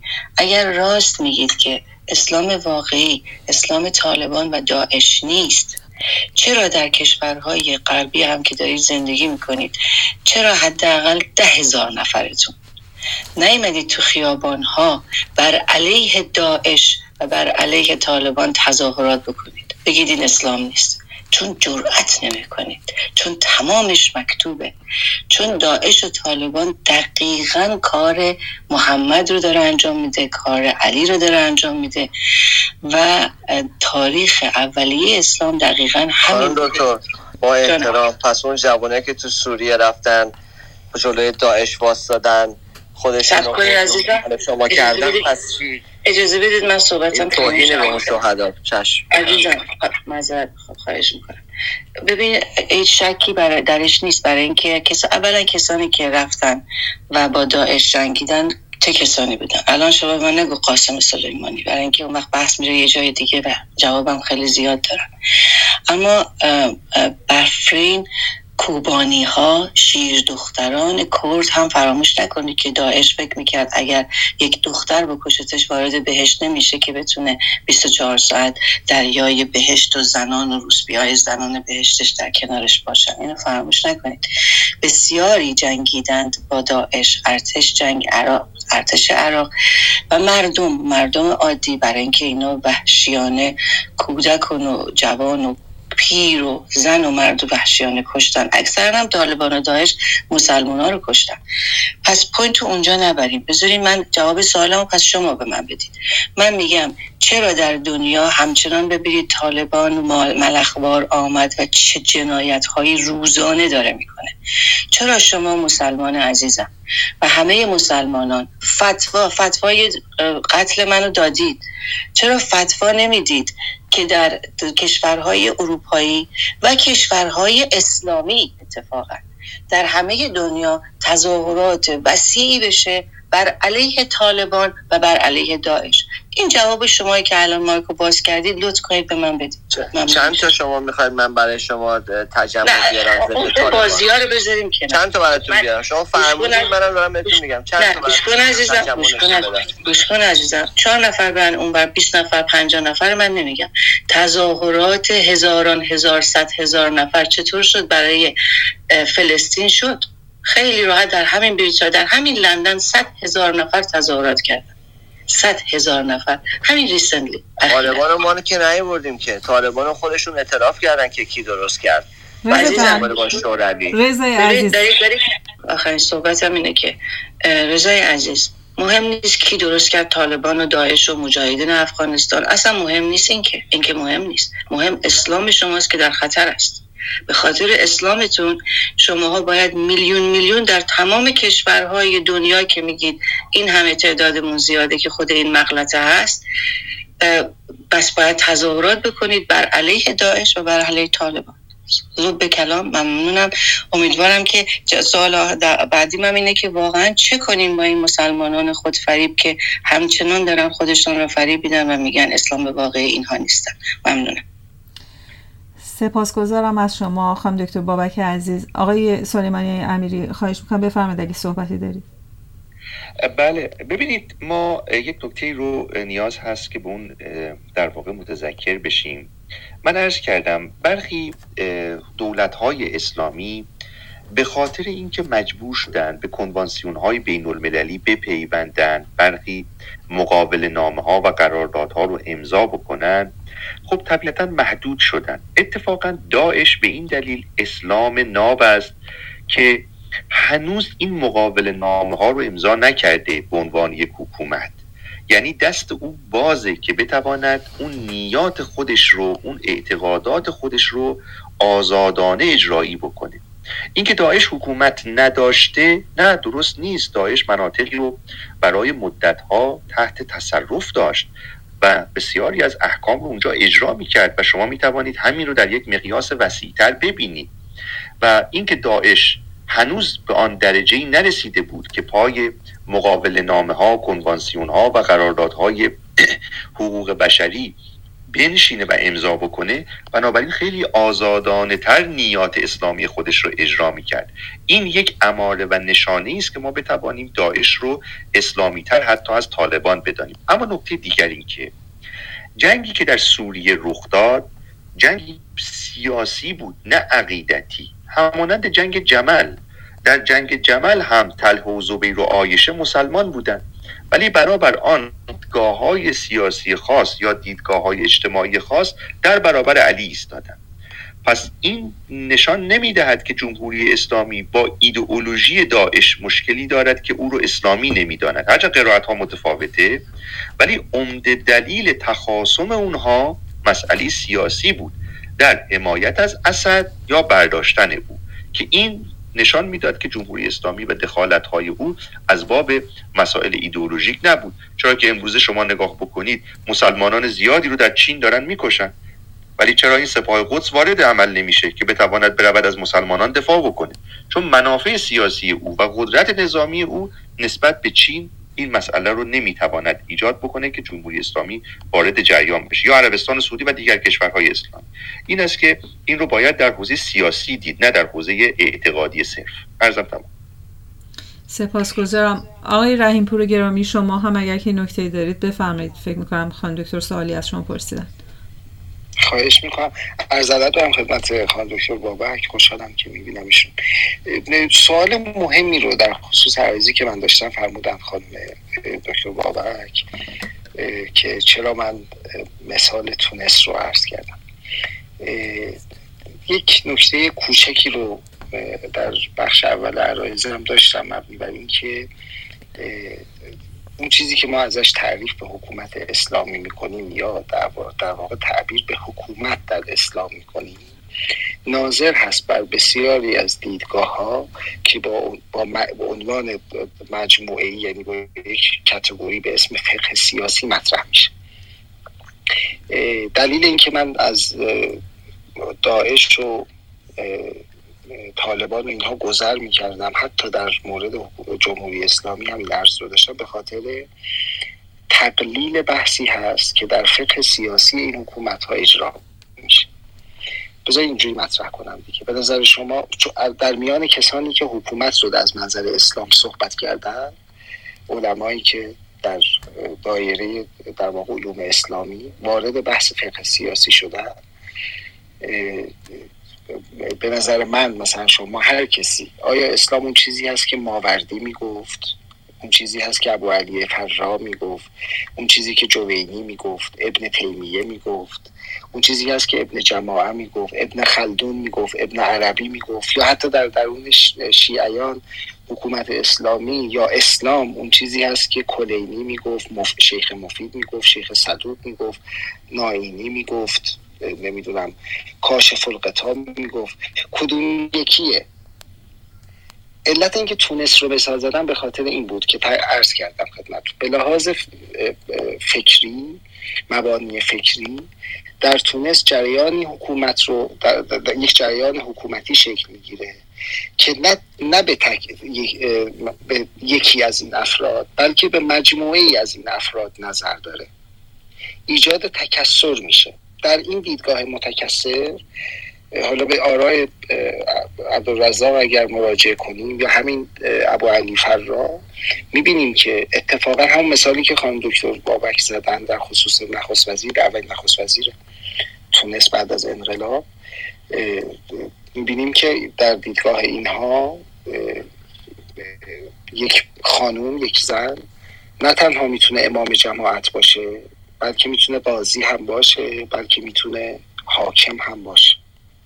حالا صحبت این هست که این تفکراتی نیست که الان به اونها داده باشیم. این تفکرات بسیار در واقع پیشینی هست که در اون دیدگاه ها وجود داره. خانم رو که مثال زدیم ها به خاطر مثال خانم دکتر بابک. مثال های دیگری هم وجود داره. در خصوص سایر مسائل. اون وقت این سوال ایجاد میشه که در حکومت طالبانی که بر اساس یک, یک سری از دیدگاه های منتصب به فقه وهابی اجازه تحصیل به دختران هم نمیده اسلام هست. یا تونسی که ابتناع کامل قانون اساسی خودش رو یعنی قانون اساسی رو مبتنی می‌کنه بر احکام اسلام و در اون بر اساس نظریاتی که همین علمای اسلامی دارن آزادی کامل رو قائله حتی تهدید یعنی منظور محدود کردن در واقع فروش مشروبات الکلی رو هم کنار می‌ذاره چون ابتناع فقهی داره اون اسلامه. مسئله من این تخصیص موضوعات نبود بلکه تکسری هست که قائل میشن در اون حکومت. خودشون رو یک حکومت اسلامی می‌دونن اما به تکسری که ناشی از تاریخ فقه سیاسی هست قائل هستن. از منظر این محتوا بود که من تونس رو مثال زدم به خاطر اینکه به عینه ما الان اونجا شاهد هستیم که این اتفاق داره میفته. اینجا مسئله این نیست که اسلام اساسی کدوم هست. مسئله اینه که کدوم حکومت به لازم محتوایی برای همین بود که من دوتا شق رو اصلا تمایز دادم در واقع نزدیکی حکومت ها به لحاظ شکلی و نزدیکی حکومت ها به لحاظ محتوایی. وقتی از این محتوا صحبت می‌کنم این تکسر رو دارم عرض می‌کنم و بنابراین تکسر هست که تونس رو مثال زدم و گفتم که ابتنایشون بر آراء فقهایی هست که بر آراء فقهی هست که مجموعه ای از فقها در تاریخ فقه سیاسی مثل اهل سنت بر اون در واقع نظر داشتن و صحبت کردن. متشکرم. خواهش می‌کنم. آقای سلیمانی امیری بفرمایید شما نکته ای دارید. بله ببینید من در واقع در اینجا با جناب رحیمپور عزیز کمی زاویه دارم و آن اینکه ما دیدگاه های ها رو زمانی می‌توانیم اسلامی بدانیم که نظر شارع اسلامی که قرآن و سنت و اقوال پیامبر اسلام هست معید اون باشه. خب ما داشتیم گروه هایی که اساسا دیدگاه های خاصی داشتن حتی خوارج تحت عنوان عناوین خاصی همین دیدگاه های برجسته تر و حتی متمدنانه تری نسبت به آن زمان داشتن. اما اینکه آیا اسلامی هست یا نه باید بتوانیم این رو در یک نسبتی با دیدگاه شارع اسلامی قرار بدیم. خب شما می‌دانید در قرآن به سراحت الرجال قوامون علی النساء آمده و این یک باب خاص فقهی است که در اون زنان رو از اینکه بتوانند امور مردان رو یا جامعه ای که در اون مردان هم هستند رو به عهده بگیرن من می‌کنه. حتی در اقوال خود پیامبر اسلام هست که به سراحت اشاره می کند جامعی که زنان در اون حکومت رو به دست بگیرند زیر زمین برای مردان بهتر از روی زمینه. چون به ایشان خبر دادند که در ایران زنانی هستند که به مقام پادشاهی رسیدند که داستان پوران و در واقع آزرمیدخت و اینها بود. دیدگاه دیگر فقهایی هستند که اتفاقا نوع نگاه اونها هم مبتنی بر همین معیدات اسلامی است. شما دیدگاه شیخ فضل الله نوری دیدگاه سید حسن مدرس که در مجلس سخن گفته و دقیقا به همین مسئله الرجال قوامون علی النساء اشاره کرده که زنان حتی حق رأی هم نخواهند داشت. حتی های منتظری هم همین دیدگاه رو داشت. آقای گلپایگانی در ابتدای انقلاب زمانی که آن قانون اساسی اولیه رو نزد ایشان بردن در آن آمده بود. هر ایرانی شیعه ای که بتواند حالا رئیس جمهور بشه. ایشان اشاره کرد که آیا زنان هم می‌توانند؟ گفتن بله. گفت به هیچ عنوان بنده چنین اجازه نخواهم داد. اگر زنان بخواهند رئیس جمهور بشوند بنده شیخ فضل الله این انقلاب خواهم شد. که بعد آمدن و با یک لفاظی خاصی کلمه رجال رو اضافه کردن در قانون اساسی که هرچند زنان می‌توانند ثبت نام بکنن اما شورای نگهبان که محل تصمیم گیری است از این بتواند این رو تطبیق بده با شر کلمه رجال رو بر مردان حمل می‌کنه و بنابراین زنان رو کنار می‌گذاره. بنابراین به هیچ عنوان برکشیدن زنان به عنوان رهبر یک جامعه اسلامی نه مد نظر شارع بوده نه مد نظر پیامبر اسلام بوده و نه در سنت اسلامی هم اجرا شده. یعنی شما حتی یک نمونه ندارید که پیامبر اسلام یا علی ابن ابی طالب زنی رو حتی به عنوان عامل خراج منصوب کرده باشه به عنوان وزیر یا حتی به عنوان مشاور پذیرفته باشه. این نشان می‌دهد که نیت شارع اسلامی چه بوده. حالا اینکه فقهایی متأخر میآیند دیدگاه های خاصی رو ارائه می‌کنن این باید نسبت به آن اسلام سنجیده بشود. نه اینکه چون فلان فقی یا مجمعی از فقها چون این تصمیم گرفتن پس این دیدگاه همان دیدگاه الله و پیامبر اسلام. من ارز کردم معلفه های جهان مدرن یا حتی پیش مدرن سبب شده بود برخی فقها بنابر دیدگاه های خاصی یک نوع اندیشه هایی رو هم اضافه بکنن اما اینها دیدگاه اسلامی نیست و نباید به متن تحمیل بشه. من ارزم تمام. گلشن عزیزم درود بر شما. خیلی خیلی خوش آمدی عزیزم. بعد از مدت ها دوست دارم صدات رو بشنوم و می‌دونم که به مسائل حوزه زنان بسیار اشراف داری. من می‌خوام از این منظر وارد بشی و ورود به بحث داشته باشی و برامون توضیح بدی که قوانینی که در رابطه با زنان در جمهوری اسلامی وضع شده تا چه حد مطابقت داره با قوانین اسلامی در صدر اسلام و یا اینکه برگرفته از آیات قرآن هست یا خیر و یا اینکه از احادیث. بفرمایید خواهش می‌کنم. خیلی متشکرم و عرض ادب و احترام دارم خدمت دوستان عزیز گوینده و شنونده و اساتید محترم. همینطور زهره عزیزم که من هم خیلی خیلی دلتنگش بودم ببینید من قبل از اینکه در رابطه با سوالی که به شما پرسیدی پاسخ بدم این نکته رو عرض بکنم که از نظر من و از نظر حتی خیلی از جامعه شناسایی که چه در منظر جامعه شناسی بین المللی و چه داخل ایران فعالیت می‌کنند شاکله تشخیص اینکه یک نظام حقوقی و یک نظام حاکمیتی وضعش بشه سمتی پیش میره قوانینی هست که در اون کشور جاری هست. قوانینی که حالا من قوانین راکت رو تفکیک می‌کنم از قوانین جاری.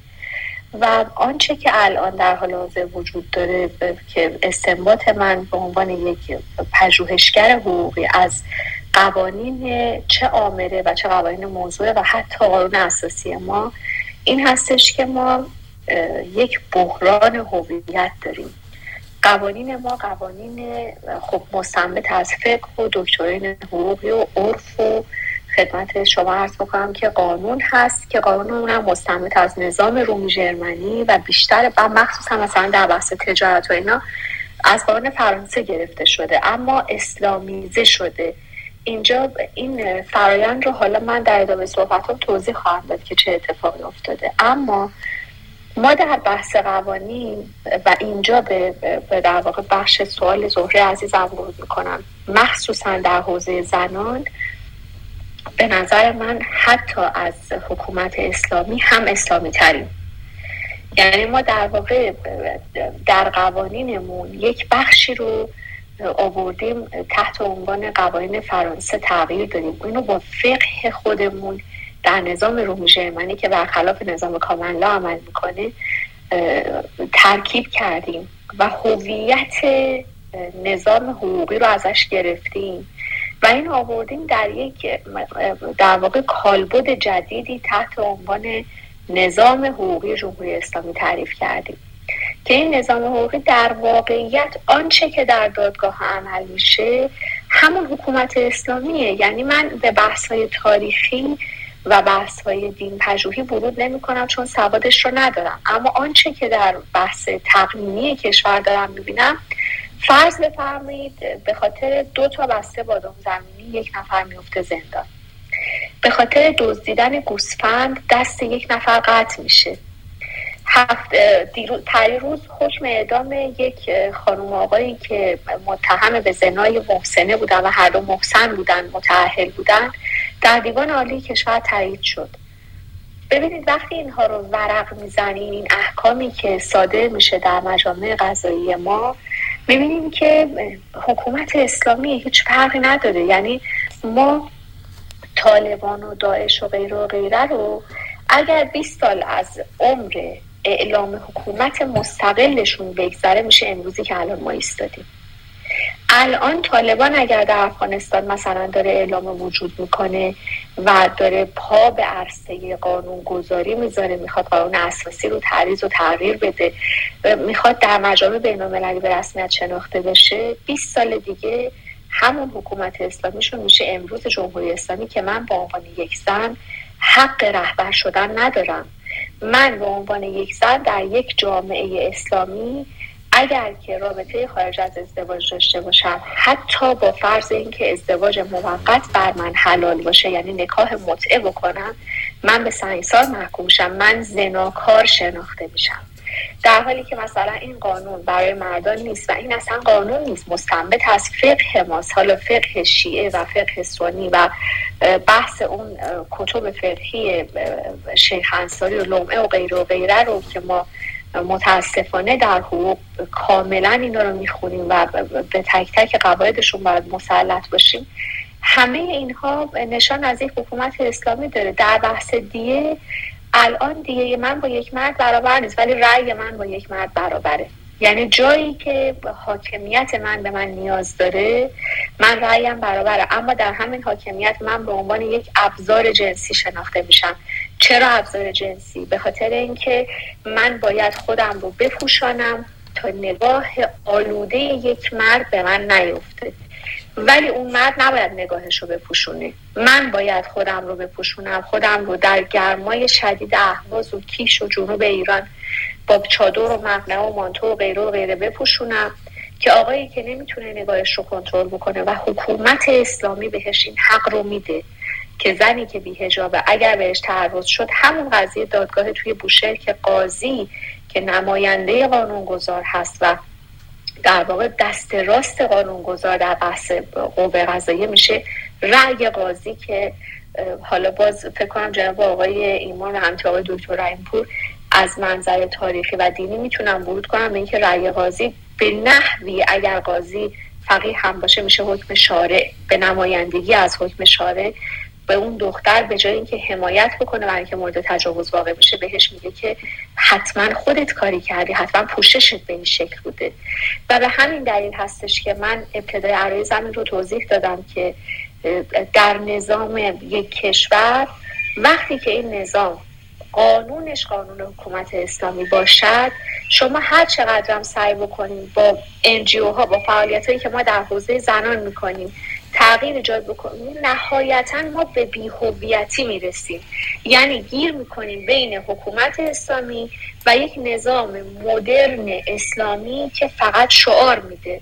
وقتی ما هر قانونی می‌خوایم تصویب بکنیم اصلا قانون داخلی چرا؟ صبح ما توی اتاق داشتیم صحبت می‌کردیم در رابطه با کنوانسیون هایی که ناظر بر ترافیک دریا و حمل و نقل دریایی شورای نگهبان با چند فقیه باید این رو تصویب بکنه که با فقه ما کانفلیکت نداشته باشه. من دوست دارم بدونم که چه, چه تفاوتی هست بین حکومت اسلامی و نظامی که الان ما به عنوان مثلا جمهوری اسلامی می‌شناسیم که فقهای ما در زمینه فرض همین اویشن در کنوانسیون هایی که در صنایع هوایی ایران بهش ملحق میشه باید نظر بدن. آیا فقه ما در حمل و نقل هوایی در حمل و نقل دریایی و غیره و غیره باید ورود بکنه؟ و به طریق اولا از همین مثالی که خدمتتون ارز کردم در حوزه زنان چرا زن باید تمکین خاص بکنه؟ تمکین خاص دقیقا در فقه ماست. چرا حق خروج از منزل زن به عهده مرده؟ حق خروج از کشور مذارت می‌خواد که این حق خروج از کشور مستنبت از فقه میگن وقتی که زن از خونه نباید خارج بشه به طریق اولا از کشور هم حق نداره خارج بشه. همه چیز برای من نصف یک مرده و مرد برای من تعیین می‌کنه که آیا کار بکنم یا نکنم و غیره. حالا میان میگن شروط ضمن عقد. ببینید شروط ضمن عقد تداخلی با ماهیت اون عقد که سالب حقوق اولیه من هست نداره. این اشتباهیه که زنان متاسفانه در ایران دوچارش میشن و فکر می‌کنم با شروط ضمن عقد ما یک قدم رو به جلو برداشتیم. نه اصلا اینجوری نیست. ماهیت عقد سر جاشه.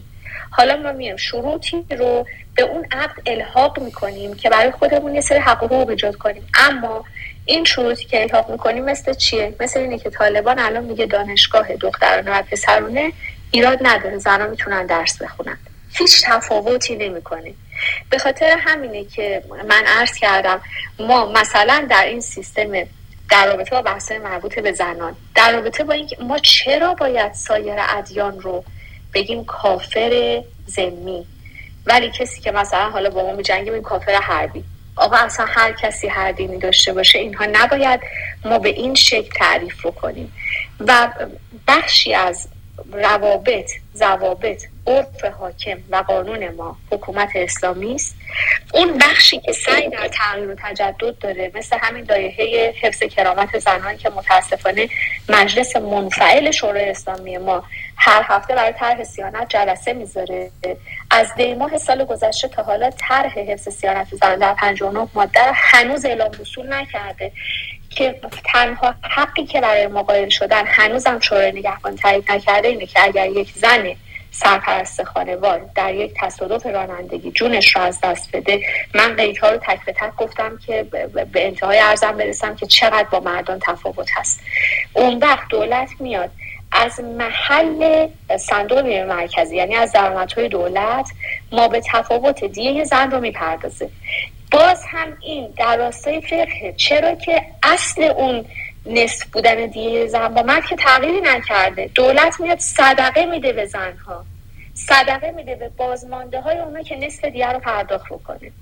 و در تمامی امور که حالا باز هم من تعریض دینی نمی کنم اما آنچه که از فقه حقوقی خودمون فهمیدم و عرض می‌کنم چه در بحث شیر چه در بحث فرض بفرمایید باکرگی زن چه در بحث آداب و عرف حاکم بر روابط بین دختر و پدر زن و شوهر خواهر و برادر یعنی هر قسمتی که به یک زن می‌رسه همه اینها ما رو به این نتیجه میرسونه که اینجا یک حکومت اسلامیه اینکه هجاب به من تحمیل میشه از شاخصه های این حکومت اسلامی جدید باز هم من به حکومت اسلامی قدیم کاری ندارم یعنی به زمان حضرت محمد با فرض اینکه مثلا حضرت محمد هجاب رو بر آیشه تحمیل نکرد.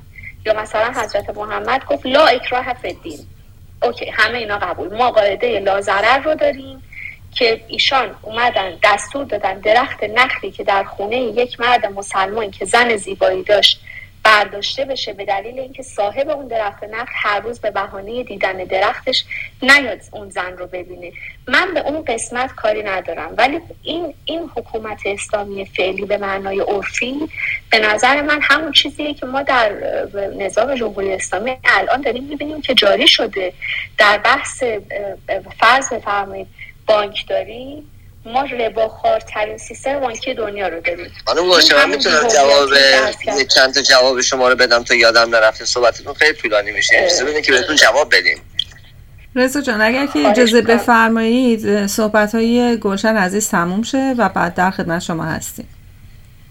من صحبت هم رو طولانی نمی کنم فقط نکته پایانی این هستش که ما در نظام حقوقی داریم زندگی می‌کنیم که اگر کسی سه بار در منزل خودش مشروب بخوره و قانونگذار اون رو کشف بکنه دفعه چهارم اعدام میشه. روابط خارج از ازدواج جرمش اعدامه ارتداد جرمش اعدامه. در رابطه بین دو همجنس جرم اعدامه و اینها نشان دهنده و شاخص های حکومت اسلامی هستن چرا که تنظیم کننده روابط بین اشخاص قانون یک کشوری که قانون ما مستنبت از فقه و مواردی است که خدمتتون عرض کردم. عرض من تمام خیلی متشکرم. گلشن فتیه عزیزم خیلی متشکرم از توضیحات جامعی که دادی. رضا جان اگر که دوستان اجازه. بدن رضا خیلی بیتابی می‌کنه. شما بفرمایید صحبت می می‌کنم. من ساعت چهار صبح اینجا. دیگه نگه فردا صبح هم باید برم سر کار ولی دیگه موندم که صحبت کنم بعد مرخص من سوزو اسم می‌کنم اگه عجله دارم. دوستان ببخشید که رضا رو من می می‌کنم از همه عزیزان. دیگه شرمنده دیگه ساعت چهار و منم دیگه می‌خوام بخوام ولی صحبت بکنم. ممنون که از اجازه که من می‌دید. ایشون خانم گلشن عزیز خانم زهر ممنون از وقتی که من دارید. این خانم گلشن عزیز جوری که ایشون صحبت می‌کنه یعنی در افغانستانش هم با حتی با شرایط طالبان هم ما همچین چیزی ما نداریم. یعنی الان هر کسی اگر ایران رو نیده باشه ایشون این صحبت رو داره می‌کنه فکر می‌کنن الان ایران یه زندانیه که همه زن و صبح تا شب تو سلولن. و فقط کتک می‌خورن و می‌خورن و مردم میزنشون و به عنوان برده جنسی ازشون استفاده می‌کنن. واقعا من خودم و یه کشور خارج از ایران که زندگی می‌کنم من فک و فامیلم دوستام خواهر مادرم هر کسی که ایران میره واقعا خجالت می‌کشیم بگیم ما خارج اومدیم. تیپ و قیافه که ما ایران می‌بینیم. یعنی من خود خودم لباسایی که برای من میارن در خود آمریکا غیر از چیزای برند خدا شاهده همین شلوار پیرانی که الان پامه از ایران اومده برای من. چرا؟ چون از نظر تیپ از نظر مدل خیلی اما جلوترن. حالا ایشون جوری که داشت صحبت می‌کرد واقعا آدم مثلا باید یه روزن پشت سرش میخوندیم. اصلا اینجوری که ایشون میگه نیست. من نمی‌دونم ایشون این قوانین رو از کجا آوردن و با, با چه منطقی کشور خودشون این صحبت رو می‌کنن. اگه صحبت از سنگسارشون کردن سنگسار زمان حضرت مسیحی که یه خانم بدکاری تو بازار دید دید مردم دارن سنگ می‌زنن گفت ولی این کسی بزنه که خودش گناه نکرده باشه. قبل از اسلامی حرفا بوده. ما در دین یهودیت شما دقت کن من دوستای یهودی عزیز خیلی دارم و خیلی هم بهشون احترام می‌ذارم. عزیزای من هستن. تو مجالسشون که من رفتم بالای چندین بار من تو مهمونشون که رفتم خانوما جدا آقایون جدا. خانوماشون که معتقدن هجاب کامل دارن. یعنی شما یک ناخونشون رو بیرون نمی‌بینی. حتی زن شوهرای یهودی که بعضیشون می‌خوان نزدیکی کنن رو زن خودشون ملافه میندازن. خب حالا ما متاسفانه ما کور خودمون رو بینای مردم. ما میایم میگیم که فقط گیر دارید به اسلام. اسلام بده اسلام یه دینه. آقا اگر چهار تا آدمی که در لباس اسلام میان دین رو خراب می‌کنن خدای نکرده صحبت های می‌کنن حرکت های انجام میدن اختلاس های می‌کنن دلیل به کلیت اسلام نداره. کلیت اسلام برای زن ارزش قائل شد. اصلا ظهور اسلام برای جلوگیری از کشتار زنان بود برای جلوگیری از زنده به گور کردن دخترها بود. حالا ما متاسفانه یا مثلا حضرت علیشون یه خلخال از پای زن یهودی باز کرده بودن. ایشون فرمودن اگر یک مرد تو این جمع باشه باید از درد این بیغیرتی بمیره که پای یعنی از پای زن یهودی باز کردید. بعد چجوری ما میایم از اسلام که دین معرفت دین عطوفت ما میایم یه چهره خیلی وحشتناکی نشون میدیم یه چهره نشون میدیم وای اسلام اینطوریه اسلام نمی‌دونم گردن می‌زنه اسلام اونجوری می‌کنه. ما همیشه متاسفانه ما میایم اون قسمت اول رو می‌بینیم. به عنوان مثال یه مثال می‌زنم از قرآن. قرآن میفرماید مثل همه ادیان مثل دین حضرت موسی میگه چش در مقابل چش دندان در مقابل دندان. قرآن میگه اگر یکی زد چشم تو کور کرد می‌تونی تو هم قصاص بکنی. ولی آخرش میگه اگر ببخشی باشد که خدا یار بخششکاران است. خب من اگه شعورم برسه اگه فهمم از قرآن درکم کامل باشه میام اون قسمت آخرش رو می‌فهمم. میگم خدا یار بخششکارانه. پس من بخشش کنم تا خودم یار من بشه. پس بیام اون قسمت قشنگش رو پیکاپ می‌کنم. نه مثل خیلی ها مثل دوایشی که الان سر شیعه رو می‌برن. میگن پنج تا شیعه رو بکش برو تو بهشت. جنین توی شکم و شرط بندی می‌کنن شکم و پاره می‌کنن. خب چطور اسلام من با اسلام اینا یکیه؟ اصلا همچی چیزی نیست. چطور من می‌تونم بیام؟ حتی یک لحظه فکر کنم که این اساس اون بوی از اسلام نبودن متاسفانه خب داعش شما ببین. اسپانسرای داعش کیان؟ داعش رو کی ساپورت می‌کنه؟ الان بنده می‌خوام 100 دلار پول بفرستم 200 دلار پول می‌خوام بفرستم تو چین. یه جنسی که می‌خوام بخرم به عنوان مثال الان چند روز حواله 10000 دلاری من استاپ کردم فقط به خاطر اینکه ایرانی ام چرا؟ خب چون ایران تحریمه ما هم خب خارج از ایران زندگی می‌کنیم. اومدن این حواله رو حساب روش گذاشتن تا بیان مشخص بشه که این از کجا می‌خواد بیاد به کجا می‌خواد بره این جنس. ولی چطور داعش توییت های برند نیوز 100 تا 100 تا زیر پاشه. اون شرکت توییت اون کارخونه توییت که اینا رو می‌خره یعنی اینا نمی‌تونن بفهمن که کی اینا خرید زیر پاش گذاشته. یه چیز مشخصیه. یعنی واقعا اگه ما بخوایم بیایم خودمون رو گول بزنیم شما اگه خب آتیست هستید خدا رو قبول ندارید قرآن رو قبول ندارید خب باشه. عیسی به دین خودش موسی به دین خودش. برید هر چیزی که دوست دارید. نه ما علاقه داریم که بیایم کار سرمون رو تو کار شما بکنیم. نه علاقه داریم شما سرتون تو کار ما بکنید. من نمی‌دونم علت پافشاری شما چیه که اینقدر دارید به اسلام رو تخریب می‌کنید. اسلام که با به قول خودمون حالا میگن که دریا که نمیاد کثیف نمیشه که اگر یه چیزی بره زبون بزنه. به هر حال شما تا صبح قیامت بگید که به هر حال خواهش می‌کنم رضا جان یه چیزی من بگم به شما. شما که شروع کردید به صحبت کردن. تعداد رایس هند یعنی فکر می‌کنم دو برابر شد. یعنی 20 نفر بعد از صحبت های شما مایل هستن که بیان و پاسخ بدن. من دارم بله. می‌بینم. ولی گلشن جان بله از گلشن از شما بفرمایید. بعدش هم آقای بله. من چند ثانیه دیگه مونده بود صحبتم تمام بشه. چند ثانیه دیگه مونده بود. شما همین که مثال به دهن سگ دریا نجس شدن رو دارین می‌زنین. من, من سگ نگفتم. من, من نگفتم. این که من نگفتم. شما این کلمه رو فرمودید. من گفتم دریا کسی همه می‌دونن. بله متوجه هستم. اما نکته اول این که اگر حضرت عالی ما قوانین ما رو قبول دارین چرا تشریف بردین؟ امریکا زندگی می‌کنین تشریف من زاهدان و در ایران زندگی بکنید و اگر خواهرتون در ایران ازدواج کرد و شوهرش به خاطر عدم تمکین خاص طلاقش رو صادر نکرد و دادگاه مجبورش کرد به تمکین خاص و بعد اجازه خروج از کشورش رو حذف کرد و بعد بچهش رو ازش گرفت به خاطر اینکه قانون هزانت رو بهش میده و بعد بعد از اینکه بچه رو گرفت بچه رو کشت.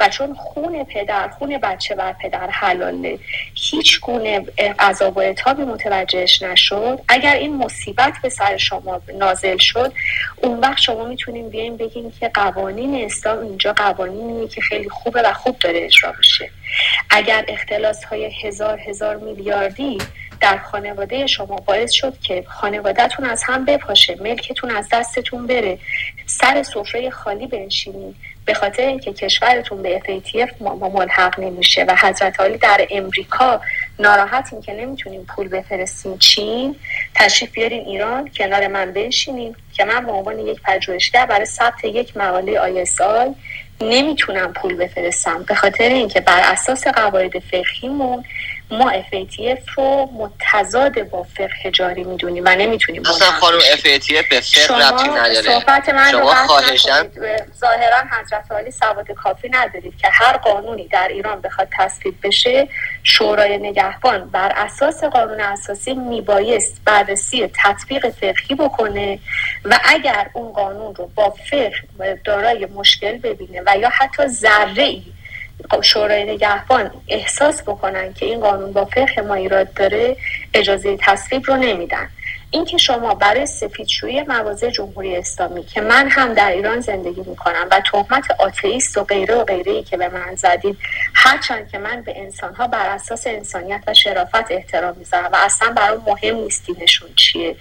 اگر شما واقعا جمهوری اسلامی رو دوست دارید و قبول دارید مثل همون امریکایی که تشریف دارین سه بار مشروب بخورین دفعه چهارم پای چوبه دار بریم تا ببینید که وقتی ما از قوانین متروک داریم اینجا صحبت می‌کنیم منظورمون چیه؟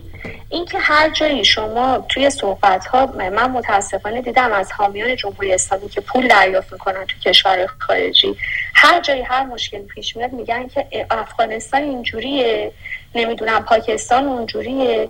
اگر فلان مشکل هست مسیحی هم منطقتون همینه. تا یکی حرف حرف بزنه میگه پول می‌گیره. منطقتون همینه. فاضل از فضل پدر تو رو چه حاصل؟ ما چیکار داریم کشورهای دیگه چیکار می‌کنن title این اتاق در رابطه با حکومت اسلامی حکومت اسلامی هم که مشخص ارکانش حضرت عالی بیاین در چارچوب ادب و احترام و در قانون خودمون و در رابطه با حکومت اسلامی با من ساعتها بحث بکنید. ولی اینکه به یه نفر بگین آتئیست اینکه تاریخ سنگسار شدن رو شما دارین تختره می‌کنید و میگید که از مسیحیت شکل گرفته فلان بوده بیسار بوده اینها همه چیزاییه که به شعور مخاطب توهین می‌کنید.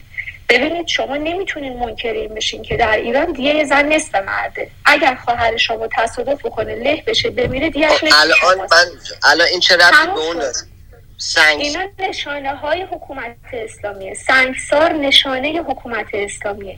ببینید آقای رضا شما همین الان اگر یک خانم در خانوادهتون باشن که ایشون دانشمند باشن نمی‌تونن رهبر بشن. چرا نمی‌تونن رهبر بشن؟ چرا قانون اساسی ما میاد میگه که دین اسلام سایر ادیان؟ شما الان میگی که پنج تا شیعه رو بکشن میرن بهش برادر من کشتن کافر حربی که بر مسلمان حلاله که. شما من نمی‌دونم از کجا اومدین. اگر در مواضع دفاع از جمهوری اسلامی هم هستین خوبه که دفاع صحیح بکنین. این دفاع غلط همون کاریه که در چهل سال گذشته امثال حضرت عالی کردیم من از اسلام دفاع می‌کنم نه مردم رو هم از بین بردیم. میفرمایید در امریکا لباس مردم از ایران میاد خیلی شیکی خب این نشان دهنده اوج فقر فرهنگیه. به خاطر اینکه انقدر ما محدود بودیم انقدر فقط مجبور بودیم ظاهرمون رو نشون بدیم که رو آوردیم به اینکه فقط ظاهر رو یک زن فقط صورتش رو می‌تونه نشون بده. شما آمار پزشکان مثلا دندان پزشکی رو بگیرید ببینید چقدر مردم پول خرج دندونشون می‌کنن بعد چقدر خرج ظاهرشون می‌کنن. ببینید شما من ازتون خواهش می‌کنم از هر جایی که می‌خواید دفاع بکنید همونطوری که دارید تاریخ رو و قانون رو به مردم اشتباه توضیح می‌دید به همون اندازه که اینجا وقت گذاشتید مطالعه بفرمایید. خانم نگو این حرف همه می‌دونن سنگسار مال چه تاریخیه. نفرمایید. بله همه می‌دونن که ما در قانون اسلام سنگسار داریم. این که از یهودیت و مسیحیت شما اینجا صحبت می‌کنید من خواهش می‌کنم شما زحمت می‌کشید. برای دوستانی که اینجا تشریف دارن پنج تا آین مذهبی در قانون رو که از مذهب مسیحیت وارد دین اسلام شده به غیر از سنگسار مثال بزنید. خیلی ممنون میشه ممنونم. سپاسگزارم گلشن عزیز. آقای امینی متوجه هستم شما هم صحبتی دارید. ولی اگر اجازه بدید صحبت های آقای سلیمانی امیری رو بشنویم اول و بعد آقای امینی. بفرمایید آقای سلیمانی. بله. ببینید این دوست عزیزمون ابتدا مرتکب مقالطه یوتیوب شما هم شد. یعنی اینکه وقتی ما می‌بینیم بعضا مسلمانان قادر به پاسخگویی نیستند می‌گویند بله ما دوست هستیم اما شما ببینید مسیحیان هم دوست هستند آتیستا هم دوست هستند. اینکه دیگران چنین هستند نافی این نیست که شما چنین نیستی. پیامبر اسلام ماعز ابن مالک رو سنگسار کرد به افراد دیگر رو. علی ابن ابی طالب زنی به نام شراحی همدانی رو ابتدا حد زد و بعد سنگسار کرد. و خب در اسلام اینها تثبیت شده. اینکه در دیگران کودکان رو می‌کشن میشه خب منبع رو لطف کنید. آقای ایمان شما بالا نشستید مثل یک آخون فتوا میدین منبع از کجا میاد میشه بگید منبعشو بگی از کجا آوردین؟ خانم زهره اجازه بدید تو رو خدا خواهش می‌کنم. خب ببخشید من عذر می‌خوام. ایشون نشسته بالا مثل یک آخوند داره فتواشو از کجا در میاره این فتواها رو؟ منابع رو آقا اگر سکوت کنید الان براتون منابعش هم میگن اجازه بدید اجازه بدید منابعش رو بگم دیگه خدمت مردم دوست عزیز. نکن برادر خجالت دوست گرامی اگه منبع نمی‌خواید شما؟ اجازه بدید منابع براتون سیو کنن دیگه. بفرمایید استاد. ببینید خود شیخ صدوق در کتاب من لا یحضر الفقیه حتی باب ارتداد باز کرده. کسانی که عقیده اسلامی دارند و نمی‌خواهند مسلمان بشوند به عنوان مرتد اعدام می‌شوند حتی توسط علی ابن ابی طالب سوزانده شدند کودکان رو در سنین کودکی به همسری مردان در می آورند و آن رفتار شنیع جنسی رو مجوز می دهند به عنوان کودک همسری. در درون همین دین و همین مذهب شیعه وجود داره. افرادی رو تحت عناوین مجازات های حدی خانم گلشن عزیز به درستی اشاره کردن. اینها همه در باب حدود کتاب قانون مجازات اسلامی هست. این جناب رضای عزیز خب متاسفانه میگم این عزیزان مطالعه هم ندارند ولی فکر می‌کنند که یک سری اظهار نظرهای پامنبری می‌تواند مفید واقع بشه. حتی اسلام زمانی هم که آمد وضعیت زنان مکه و حجاز بدتر شد نه اینکه بهتر بشود. شما زنانی رو داشتید در درون اون جامعه تجارت می‌کردند مثل مادر ابو که هنزلیه نامیده می‌شد مثل مادر مصعب ابن عمیر مثل ام عبد و اینها.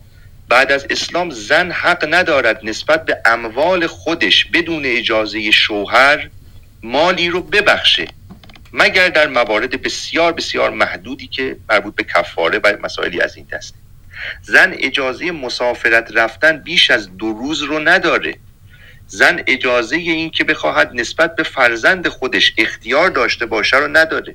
خانم گلشن عزیز قبل از اسلام محمد عبدالمطلب مادری داشت به نام سلما که دختر زید بود از بنی نجار. او با هاشم که پدر در باغ عبدالمطلب بود شرط میبنده که من حق دارم بچه خودم رو تحت سرپرستی داشته باشم.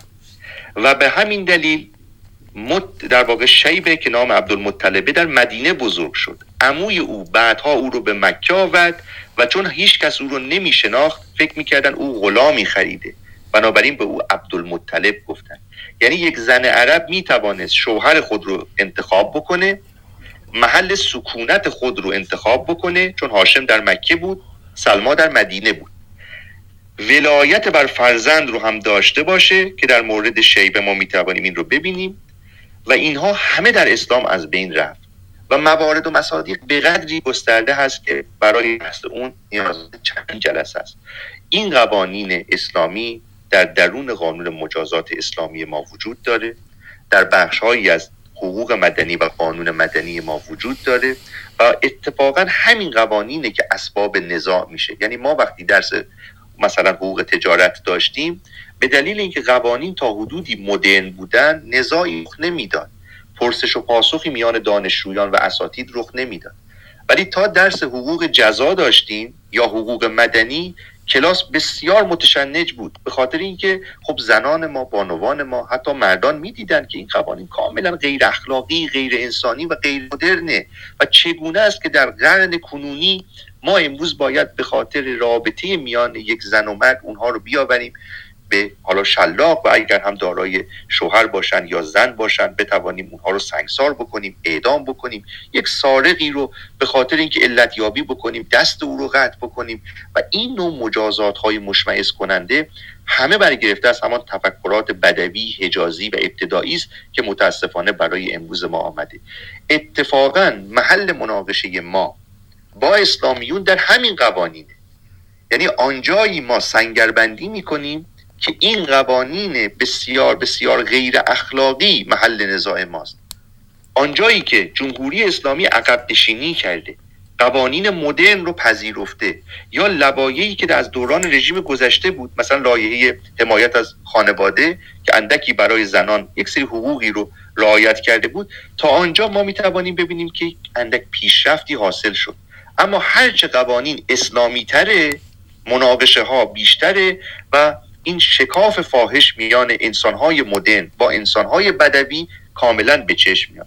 فرمایشات خانم گلشن عزیز کاملا منطقی و درست بودن من ارزم خیلی متشکرم آقای سلیمانی امیری. آقای امینی بفرمایید. خواهش می‌کنم. شما.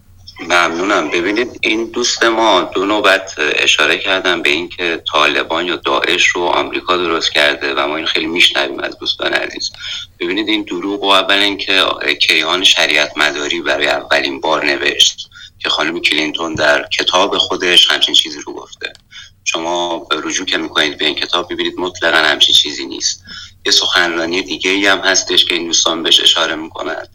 اونم تازه تو اونم نیست. که منظور ایشون اینه که از خلایی که اونجا ایجاد شد ما کشیدیم بیرون این گروه ها به وجود اومدن. ببینید این دوست عزیز میفرمایند که چرا ما با اسلام کار داریم؟ ببینید اگه مسیحیت هم موقعش رو سر ما بود ما با مسیحیت کار داشتیم یا هر دین دیگه ای بهاییت یهود یهودیت یا هر چیز دیگه ای اینکه شما منبع می‌خواین ببینید تبری واقعی بلازوری بسیاری از این مورخ هایی که مورد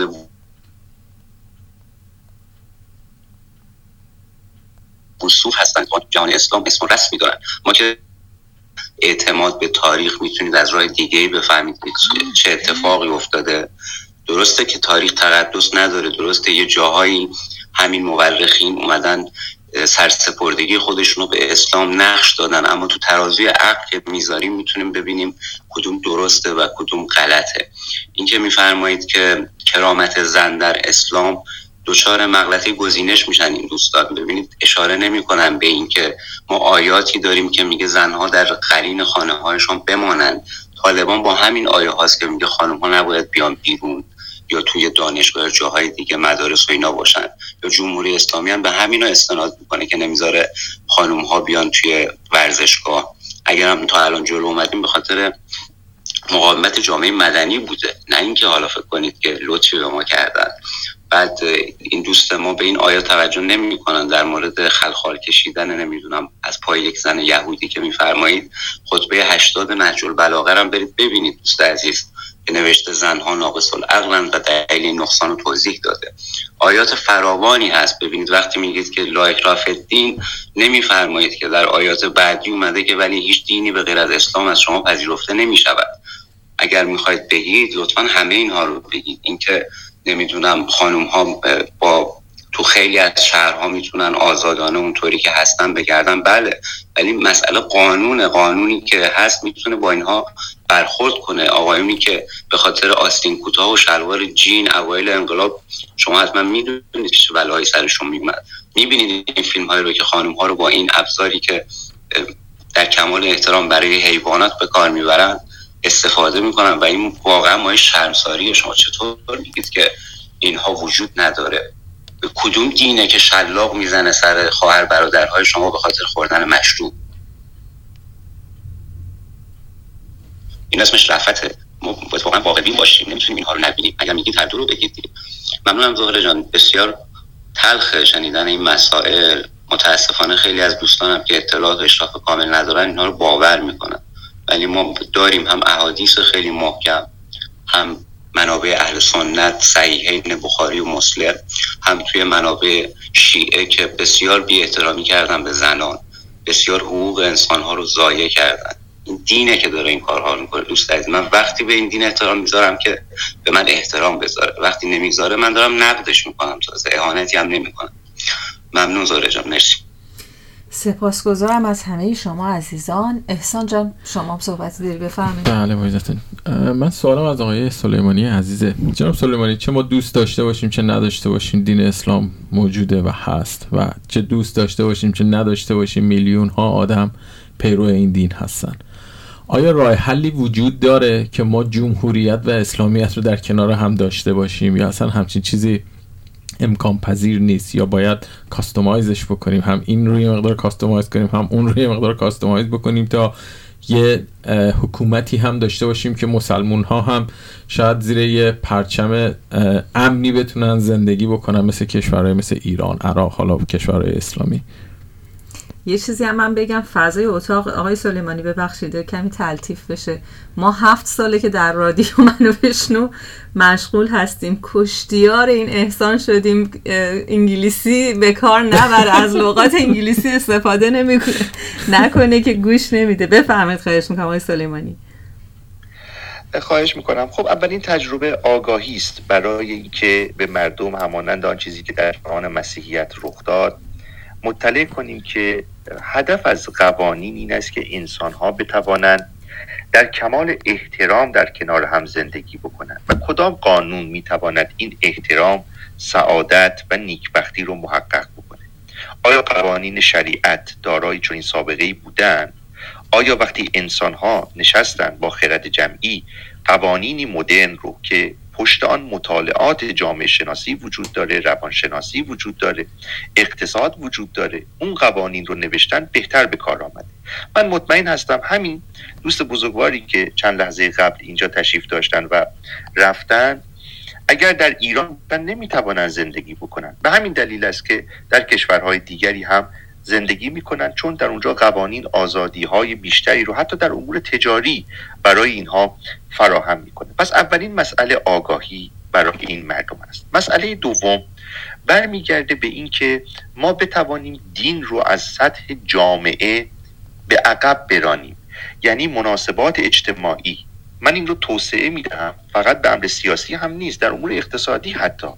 شما در اموری که مربوط به روابط میان افراد هم هست شاید یک امر سیاسی نباشه اما باید اون دیدگاه دینی رو کنار بگذاریم و امر عمومی رو با خرد جمعی حداقل امر عمومی رو با خرد جمعی اداره کنیم.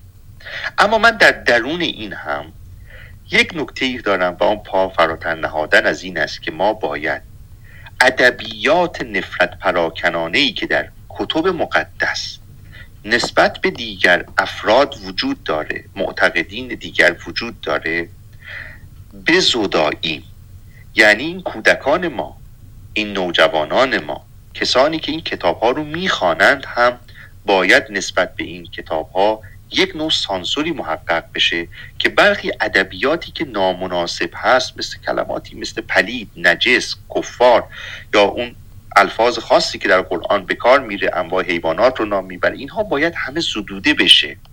یا به نحوی یک مسلمان باید بپذیره که اینها برای زیست اجتماعی محقق ناشدنی است. هرچند کار سختی است ولی جهان مسیحیت این راه رو رفت هرچند صده ها طول کشید ولی ما شاید بتوانیم با استفاده از ابزارهای ارتباطی فعلی که می‌تواند با سرعت بیشتری با حجم بیشتری این آگاهی رو به جامعه بده و از طرف دیگر تجربه ای که کشورهای غربی رفتن و ما می‌بینیم که امروزه موفقتر از ما هستند هرچند ایراداتی هم هست که باید روز به روز بهتر بشود ما هم بتوانیم یک جامعه ای داشته باشیم که در آن همه افراد فارغ از جنسیت، قومیت، رنگ یا اعتقاد در کنار همدیگر زندگی بکنند. متاسفانه متون دینی اسباب تفکیک تبعیض انشقاق و دشمنی و کینورزی می شود این رو شما در صد سطر آیات قرآن می توانید ببینید و به خصوص در آراء فقهی که می بینید فقهای شیعه نسبت به اهل تسنن و بالعکس دارند این است که این کار با آگاهی سیاست تقنینی و در کمال احترامی که می‌خوام برای عزیزان قائل باشم مواظبت و ممارستی که در درون تعالیم دینی باید بشود بخشی از این متون کنار گذاشته بشود محقق میشه. این دیدگاهی است که من فکر می‌کنم هرچند زمان بر ولی باید پله پله انجام بشه. سپاسگزارم از شما. آقای کاوش عزیز من خیلی عذرخواهی می‌کنم و سپاسگزاری می‌کنم از صبرتون. من فکر می‌کنم واقعا دیگه الان جا هست که کاوش عزیز صحبت بکنه و از حکومت طالبان و ظلمی که در حال حاضر به مردم افغانستان و همینطور قبل از اینها به حدود 20 سال پیش هم به مردم افغانستان ظلم شده بود و کاوش یکی از همان کسانی است که مظلوم واقع شد و در حال حاضر واقعا انسان ارزنده است. کاوشان درود بر تو. هر طور که مایل هستی ورود به بحث داشته باش. با درود و سپاس نصار شما دوستان بزرگوار زهره عزیز سلیمانی عزیز و دکتر میترای بزرگوار و دیگر دوستانی که ازشان اسم نبرد خب ما در جریان صحبت های دوستان و افرادی که من حیث مخالف خواستن به ما لقب سگ را بتن طبق آیات بزرگ قرآن. در جریان حرف اینا بسیار چیزها را یادداشت کردم. اول می‌خوایم ورودی به تاپیک بسیار کوتاه داشته باشم. بعد چند موردی را که در پیرامون افغانستان و جنگ آخونها در برابر داعش هست در مورد هم صحبت های خواهد داشتم ببینید در قدم اول واژه جمهوری اسلامی. این دو تا واژه با هم مغایرت دارن. چرا؟ به دلیل اینکه وقتی ما میگیم جمهور یعنی همه مردم.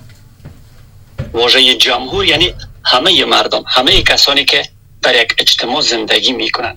جمهوری حکومتی که زمامداری آن به دست نمایندگان ملت که همان اعضای پارلمان هست باید باشد. برای جمهور هم مثل یک مدیر رهبریت را به عهده می‌گیره تا باشه که این فرمان هایی که داده میشه تصویب و توشیح شود. و این میگن جمهوری که ما داریم جمهوری تاجیکستان جمهوری قرغیزستان جمهوری ازبکستان. جمهوری اسلامی که الان چی معنا میده؟ خودش تناقض بزرگ در دو تا واژه وجود داره که ما می‌بینیم و متوجه میشیم. و ما داریم چیزی به نام جمهوری پارلمانی که می‌تونیم برای جمهوری پارلمانی بگوییم. اما جمهوری اسلامی دیگر باید به نام امارت اسلامی یا خلافت یاد شود. شما در طول تاریخ افرادی که آمدند و حکمرانی کردند بالای مردم حکومت کردند تمامش یا به نام امارت اسلامی آمدند. امارت اسلامی یعنی فردی که امیر مردم هست یک امیر تعیین می شود. تصمیم های می‌گیره که مردم چگونه زندگی کنند. قسمی که می‌دونیم قرآن هم سه چیز را به مردم معرفی کرده. الله محمد و اولو الامر اولو الامر امان امیرها همان بزرگان و خلیفه های اسلام هست که شیعه و سنی در این پیرامون هم خوشبختانه که میان خود تناقض دارن و میانشان جنگ و دعوا وجود دارن. یعنی شیعیان به این باور هستند که خلیفه از جانب خدا تعیین شده و این سلسله امامت که تا امروز امام زندهشان امام زمان موعود هست تا امروز جریان داره و خلیفه امروز کی است؟ امام زمان هست. ایشان هم غیب هستند گاهی اوا بارانی است نمیآیند و گاهی هم اوا آفتابی است. و صحت ایشان مضر هست و خلاصه اینکه ورودی نمی‌خواهند داشته باشند برای و شیعیان بزرگوار خودش. اما امارت اسلامی که در افغانستان هست فردی که امیر مسلمانان خود را میدانه کاملا موضوع از درون قرآن گرفته شده. اما اولو امری که قرآن تعیین کرده که طبق اجماع و قیاس مسلمانان نزد اهل سنت این آقا برگزیده میشه. نه طبق نظریاتی که مردم باید در مورد خلافت و امیر بودن این آقا بدهند. نه. طبق نظریات بزرگان دین طبق نظریات ریش سفیدان. نمی‌دانم که واژه ریش سفید یعنی چی؟ باید از خود اونها پرسیده شد یعنی هر کسی که سنش بالاتر باشه تصمیم از او عاقلانه از تصمیم جوان ها است در یک ملت. این هم به نظر من منطقی نیست و جالب هم نیست. حالا میایم بالای موضوع بعدی که من اینجا یادداشت کردم. دوستان ما در پیرامون جنگ جمهوری اسلامی با داعش مثال زدن که اگر ما داعش را طالب را ساختیم پس چرا در برابرش داریم می جنگیم آقای سلیمانی برای شما مثال زد. نیاز نیست که من دوباره این مثال را بیان کنم. شما دوستان بزرگوار پناه ببرین به جنگ صفین. 90 هزار مسلمان با شمشیر مسلمان کشته میشن 90 هزار مسلمان با شمشیر مسلمان کشته میشن در جنگ جمل هفت هزار مسلمان با شمشیر مسلمان کشته میشن برای شما کافی است که دیگر مثال هایی را برای این که ما در برابر داعش جنگ می‌کنیم نزنیم. اما جنگی هم که در برابر داعش میشه کی می‌کنه؟ مگر پاکستانی ها نیستن؟ مگر 25 هزار افغان را قاسم سلیمانی و جواد ظریف استخدام نکردن ملیشه نساختن نفرستادن به خاطر دفاع از این رژیم بدبخت؟ ما بیاد داریم. ما تابوت هایی را که در افغانستان این رژیم میفرستاد با پرچم این آخوندها بیاد داریم. تمام این تابوت ها هستن اونجا. زیر خاک دفن هستن. بنابر مشکلات بنابر اینکه افغان ها دستشان بند است بنابر اینکه سالها اینها محو در اسلام بودین گرسنه هستن دنبال لقمنان میرن میاین مهاجرت می‌کنن به نام کشور دوست و همسایه. کشور کنجا گرگان حاکم هستن این افغان های بیچاره که میاین کار کنن تا یک لقمنان پیدا کنن مثل که افغان ها در هر کشور مهاجر هستند. مثلا مثل که دوستان ایرانی ما در کشورهای دیگر مهاجر هستند. مهاجرت امروز یک عرف هست. یک سنت شده کاملا. اما از این افغان هایی که میان نان پیدا کنن اینها را ملیشه می سازن میفرستن به جنگ. الان میان میگن در برابر داعش ما جنگ می‌کنیم. فاطمیون را کی ساخته؟ این لشکر فاطمیون ساخته شده از کدام کشورها است؟ چند نفر از این فرزندان آخوندا در این لشکر وجود دارند؟ فرزندان آخوندها که مدل هستن در کشورهای دیگه هم دخترش هم پسرش. هر کدام اینها حتی رنگ مویشون هر روز تغییر می‌کنه. الان ما کاری با شخصیت دیگران نداریم. ماشین هایشان یک هفته بعد تغییر می‌کنه یک فرزند یک آخوند را برای ما شما نام بگیریم که در لشکر فاطمیون جهاد کرده باشه در برابر داعش و جنازهش را با پرچم ایران با همون پرچم جمهوری اسلامی. و الان ایران میگن برش دفن کرده باشند به خاک سپرده باشند در حالی که ما گور دستجمی از سربازان جان برکت افغان در راه دفاع از جمهوری اسلامی داریم. اون سربازانی که به نام شیعگری استخدام شدن توسط کی توسط حزب وحدت اسلامی افغانستان و همکاری بزرگان با وطن فروشان افغانستان اونهایی که شیعه بودن بخصوص شما نگوین که ما در برابر جمهوری اسلامی جنگ در برابر داعش جنگ کرد کدام جنگ؟ یک فرزند آخوند را نام بگین باز بعدا بیاین بگین که بله. فرزندان جنتی فرزندان خامنه ای نسل خمینی و نسلی که باقی مونده از اون آقا. کدامش؟ یا از متحری از کدام اینها در جنگ ها اشتراک کردن؟ موضوع بعدی موضوع طالبان هست. ببینید خوب ما می‌دانیم برای ما مشخص است. اولین بار قبل از اینکه حکومت مرکزی کابل سقوط کنه این حکومتی که رئیس جمهورش اشرف غنی بود. طالبان یک اعلامیه پخش کردند توسط سخنگویشان به نام زبی الله مجاهد. این آقا گفت گفت ما تصمیم داریم که عملات ما را بالای کابل و بالای دیگر آستانهای افغانستان شروع کنیم. و در این تصمیم جمهوری اسلامی یعنی ایران که ما اونها میگن جمهوری اسلامی ایران جمهوری اسلامی و روسیه با ما موافق است. یعنی پیش پیش این آخونها این رژیم بدبخت آماده بود که زن افغان توسط طالب بدبخت شود. کودک افغان توسط طالب بدبخت شود. نه اینکه آماده بود. قبل از اینکه کابل سقوط کنه قبل از اینکه ارتش ما محو شود کشته شود قتل عام شود پارچه پارچه شود دو ملاقات مشخص رهبر طالبان ملاغنی برادر با آقای جواد ظریف در تهران داشت و پیامی که آقای جواد ظریف به اونها داشت چی بود؟ شما افتخار بخشیدین که به ملاقات ما آمدید یعنی ملاقات با طالب برای اینها چی است؟ افتخار هست در پهلوی این افتخارات سه سال قبل از این موضوع این تئوری که بنیانگذاری شد سقوط افغانستان توسط پدر معنوی طالبان آقای سمیع الحق آقای سمیع الحق آمد نزد رهبر شیعیان ایران. نزدیکی نزد خامنه ای خامنه ای که ما کافران را نجس معرفی کرده بریم نجاسات شیعیان را بخونیم. یازده چیز برای شیعیان نجس هست. که یکی از اونها ما هستم ادرار هست مدفوع از با مزرد اما امین آقای خامنه ای از روی رهبر معنوی طالبان پدر معنوی طالبان بنیانگذار تئوری طالبانیزم میبوسه. یک بوس نمی‌گیره دو بوس می‌گیره. از روی راستش از قسمت چپش. تقریبا از می‌تونم بگیم از لبایش بوس می‌گیره. خب. الان اگر اینها نجس هستند اگر اینها کافر هستند اگر طالب کافر هست آیا خامنه این نجاست را بوسید؟ نجس بود. چگونه شما می‌تونید نجاست را ببوسید؟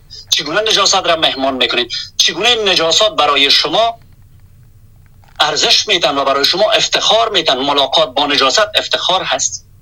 سالها داد می‌زنین که ما نجس هستیم. شما آتیس ها نجس هستین کافران نجس هستند و با ادرار و مدفوع و گوشت خوک و شراب ما را مقایسه میکن اما چرا این طالبان را شما یک بار نجس نگفتین در فتواهایتان؟ چرا یک بار در برابر این فتواهایی که طالبان دادن گفتن جمهوری اسلامی موافق بود که ما افغانستان را تسخیر کنیم؟ چرا نگفتیم که ما موافق نبودیم؟ طالبان دروغ میگن اونها تروریست هستن اونها نجس هستن. ما چنین کاری را نمی کنیم اسلام واقعی شیعه است. شیعیان هستن مسلمانان واقعی و این شیعگری ما اسلام محمدی است. نه موافقت کردیم. همین فعلا هم در مرزهای افغانستان در چند روز آخر قبل از سقوط ارتش ما اش سرباز سپاه قدس سپاه پاسداران دستگیر میشه. با اسلحه دست داشته و ماشین های پر از اسلحه می‌خواین به طالبان انتقال بدن. هنوز شما میایین میگین چرا ما در امورات سیاسی شما مداخله می‌کنیم؟ یعنی پدر معنوی تروریسم در خاور میانه کی هست؟ پدر طالبان هست. نه. آقای خامنه ای است که فعلا در تهران نشسته. زادگاه و مکتب اصلی تربیه, تروریست های جهان اونجا نشسته. یعنی آن قدری که این جمهوری اسلامی با مردم عزیز ما و مردم افغانستان صدمه زده. با اطفال ما با زنان ما با آینده ما در جنگ های گذشته در جنگ امروزی طالبان به او اندازه بالای ما ظلم نکرد. آن قدری که از این آخونده ما خاطره بد داریم. 25 هزار جوان افغان را کشتن در راه دفاع از حرم زینب در برابر داعش. داعشی را که خود قاسم سلیمانی ساخت. داعشی را که خود بنیانگذارش قاسم سلیمانی بود. اون حزب وحدت اسلامی را که در افغانستان ساخت قاسم سلیمانی ساخت. من نساختم. بیاین تاریخچه حزب وحدت را بخونیم از وقتی که عبدالعلی مزاری با قاسم سلیمانی ملاقات می‌کنه حزب وحدت اسلامی ساخته میشه. حزبی که بالای خانه های مردم حمله کرد افرادش و تجاوز جنسی کردن بالای زنان. پستان های زنان را بریدن در خریطه ها پر کردن در روی بازار انداختن این جنایت را کی کرد؟ قاسم سلیمانی کرد در وطن من. یک مجرم است یک تروریستی بود که توسط دیگران ترور شد و کشته شد. و من دلایل دارم بر در این پیرامون. خب زیاد پرحرفی نکنم فقط دو تا موضوع دیگر بسیار مختصر می‌خوایم بیان کنم. گفتن که شما اسلام را نامبد می‌سازید این دین خوب فلان بهمان. بسیار قشنگ. این پیامبر شما مکارم الاخلاق. هر مسلمان باید الگوی شخصیتش شخصیت محمد پیامبر خوبی ها باشه. خب بیاین که با رفرنس قسمی که به آقای سلیمانی ایشان گفتن همین آقای که اخلال می‌کرد به ما هم سگ گفت گفت با دریا نمی‌دونم مردار نمیشه و بحر مردار نمیشه. بسیار خوب. الان ما با رفرنس براتون چند تا منبع میگم. لطفا شخصیت محمد را شما امروز اختیار کنین. کارهایی را که محمد کرده شما هم انجام بدید ببینیم که این محمد چه کارهایی کرده. بسیار کوتاه. چند تا مثال. محمد رابطه با دختر خود داشت. بهار انوار جز سوم صفحه 42 کارهایی که می‌کرد. قبل از اینکه بخوابه با دختر خود چی کارها می‌کرد؟ من میشرمم اینجا بگویم. من نمی‌تونم. چون شاید به نظر شما خوب باشه خودتان بخونید. من بهش ازدواج با عروس خود می‌کنه احزاب آیه 37 سوره احزاب را بخونید تا محمد را بشناسین که کی بوده. ازدواج با خانه از کجا آوردی آقای کاوش؟ ببخشید. برادر رفرنس ها را گوش کن یادداشت کن. بعد از اینکه حرفای ما تمام شد من برای تو پینگ پونگی بحث نمی‌کنم. خوشم ندارم وارد بحث شما از من. کاوشان ببخشید یک لحظه. خیلی عذرخواهی می‌کنم. دوستان اینجا از اتاق فرمان به من میگن وقتی که یک دو نفر وقتی که میکروفونشون رو باز می‌کنن و با هم صحبت می‌کنن کیفیت صدا خیلی نازل میشه و بارها به من این تذکر رو دادن. من خواهش می‌کنم که زمانی که شخصی داره صحبت می‌کنه میکروفون باز نکنید. کاوشان بفرمایید خواهش می‌کنم. بله سپاسگزار هستم. دوست بزرگواری که صحبت کردی من ندیدم. اسم مبارک شما را ازدواج با عروسش در قرآن آمده. سوره احزاب آیه 37 آیه 36 هم قبل از اون بخون سپاس. رابطه با دخترش هم گفتم بهار الانوار کتاب بهار الانوار جز جز چهل سوم صفحه چهل دو. مراجعه کن عزیز من رفرنس ها در خدمتتان است. از خود سایت فقاهت بخون نه از کتاب های معادیس ها خودش هست. و موضوع ازدواج با خاله.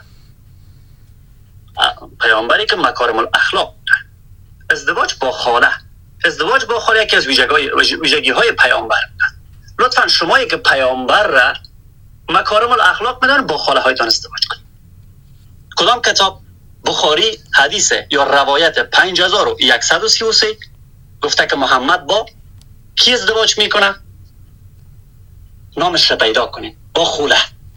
و همچنان مسند احمد احمد هنبل جلد 35 صفحه 292 ثابت می‌کنه که کی خوله خاله نبی بوده. خالات النبی مسند احمد انبل جلد 35 صفحه 292 روایت 27313 هم سند معتبر است در طبقات واقعی هم موضوعی است که محمد در تخت خواب زن خود در اتاق خواب زن خود کنیز خود را راه میده. زنش به مجردی که می‌بره با این کنیز سکس را شروع می‌کنه. بله. طبقات واقعی جلد 8 صفحه 193 که بعد وقتی خانمش بر میگرده حفظه میگه چی کار کردی؟ من آمدم دیدم که مصروف رابطه جنسی با یک زنی هستی بر آمدم از اتاق. این چی کاری است که تو می‌کنی؟ بعد میگه این بار مرا ببخشید من دیگر چون این کار را مرتکب نمیشم. بعد الله طبق معمول میتابه به کمک محمد در سوره تحریم آیات یک تا پنج بخونین. دوباره میگه ای محمد چیزی را که من برات حلال کرده بودم برات حرام کردی ای وای بر تو. تو از زیانکاران خواهی سپاسگزاری می‌کنم. ممنونتان از این دین. لطفا دفاع نکنین. و نقطه آخرین نکته ای است که دوستان مسلمان وقتی اینجا میآیند ای کاش بشنوند شنونده باشند. گوش می‌کنن تا پاسخ ارائه کنن به خاطر پاسخ دادن گوش می‌کنن نه به خاطر اینکه چیزی بیاموزن و با واقعیت برسن و همین خاطر است که جهل مرکب ادامه پیدا کرد. این جهل مرکب علتش همین است که ما گوش می‌کنیم تا پاسخ بدیم نه اینکه چیزهایی بیاموزیم. سپاسگزار هستم زهرا جان از اینکه وقت گذاشتیم. ممنون شما عزیزان سپاسگزارم از شما کاوش عزیز. آقای دکتر احمد بله صحبت های شما رو حتما میشنویم ولی آقای رحیم پور یک نکته دارن. بفرمایید آقای رحیم پور خواهش می‌کنم. خواهش می‌کنم. البته یک نکته نیست. چون که پنج تا نکته بفرمایید. واقعیت این هست که متاسفانه با در واقع موضوعاتی که دو عزیز مطرح کردن سطح بحث به اندازه نزول پیدا کرد که کار از نکته و اینجور چیزها گذشته. قاعده هم بر این نیست که اینجا بشینیم. از این نوع مباحثات کنیم به خاطر این هستن همچین مسئله از نظر من چیز نداره. وجاهت نداره چنین مباحثی ولی واقعیت این است که چه صحبت هایی که اون آقای محترم که تشریف بردن ظاهرا از آمریکا داشتن صحبت می‌کردن. هم صحبت های ایشون از یک طرف و همینطور صحبت های این برادر عزیزمون برادر افغانستانیمون.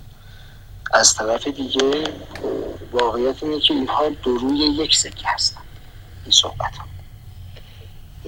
این بحث این سطح از بحث در واقع غیر از این که موضوعات رو و مباحث رو تقلیب بده به در واقع بخشی از مصادیری که تا قیام قیامت این مصادیق رو میشه در موردشون صحبت کرد و تو هم دیگه زد.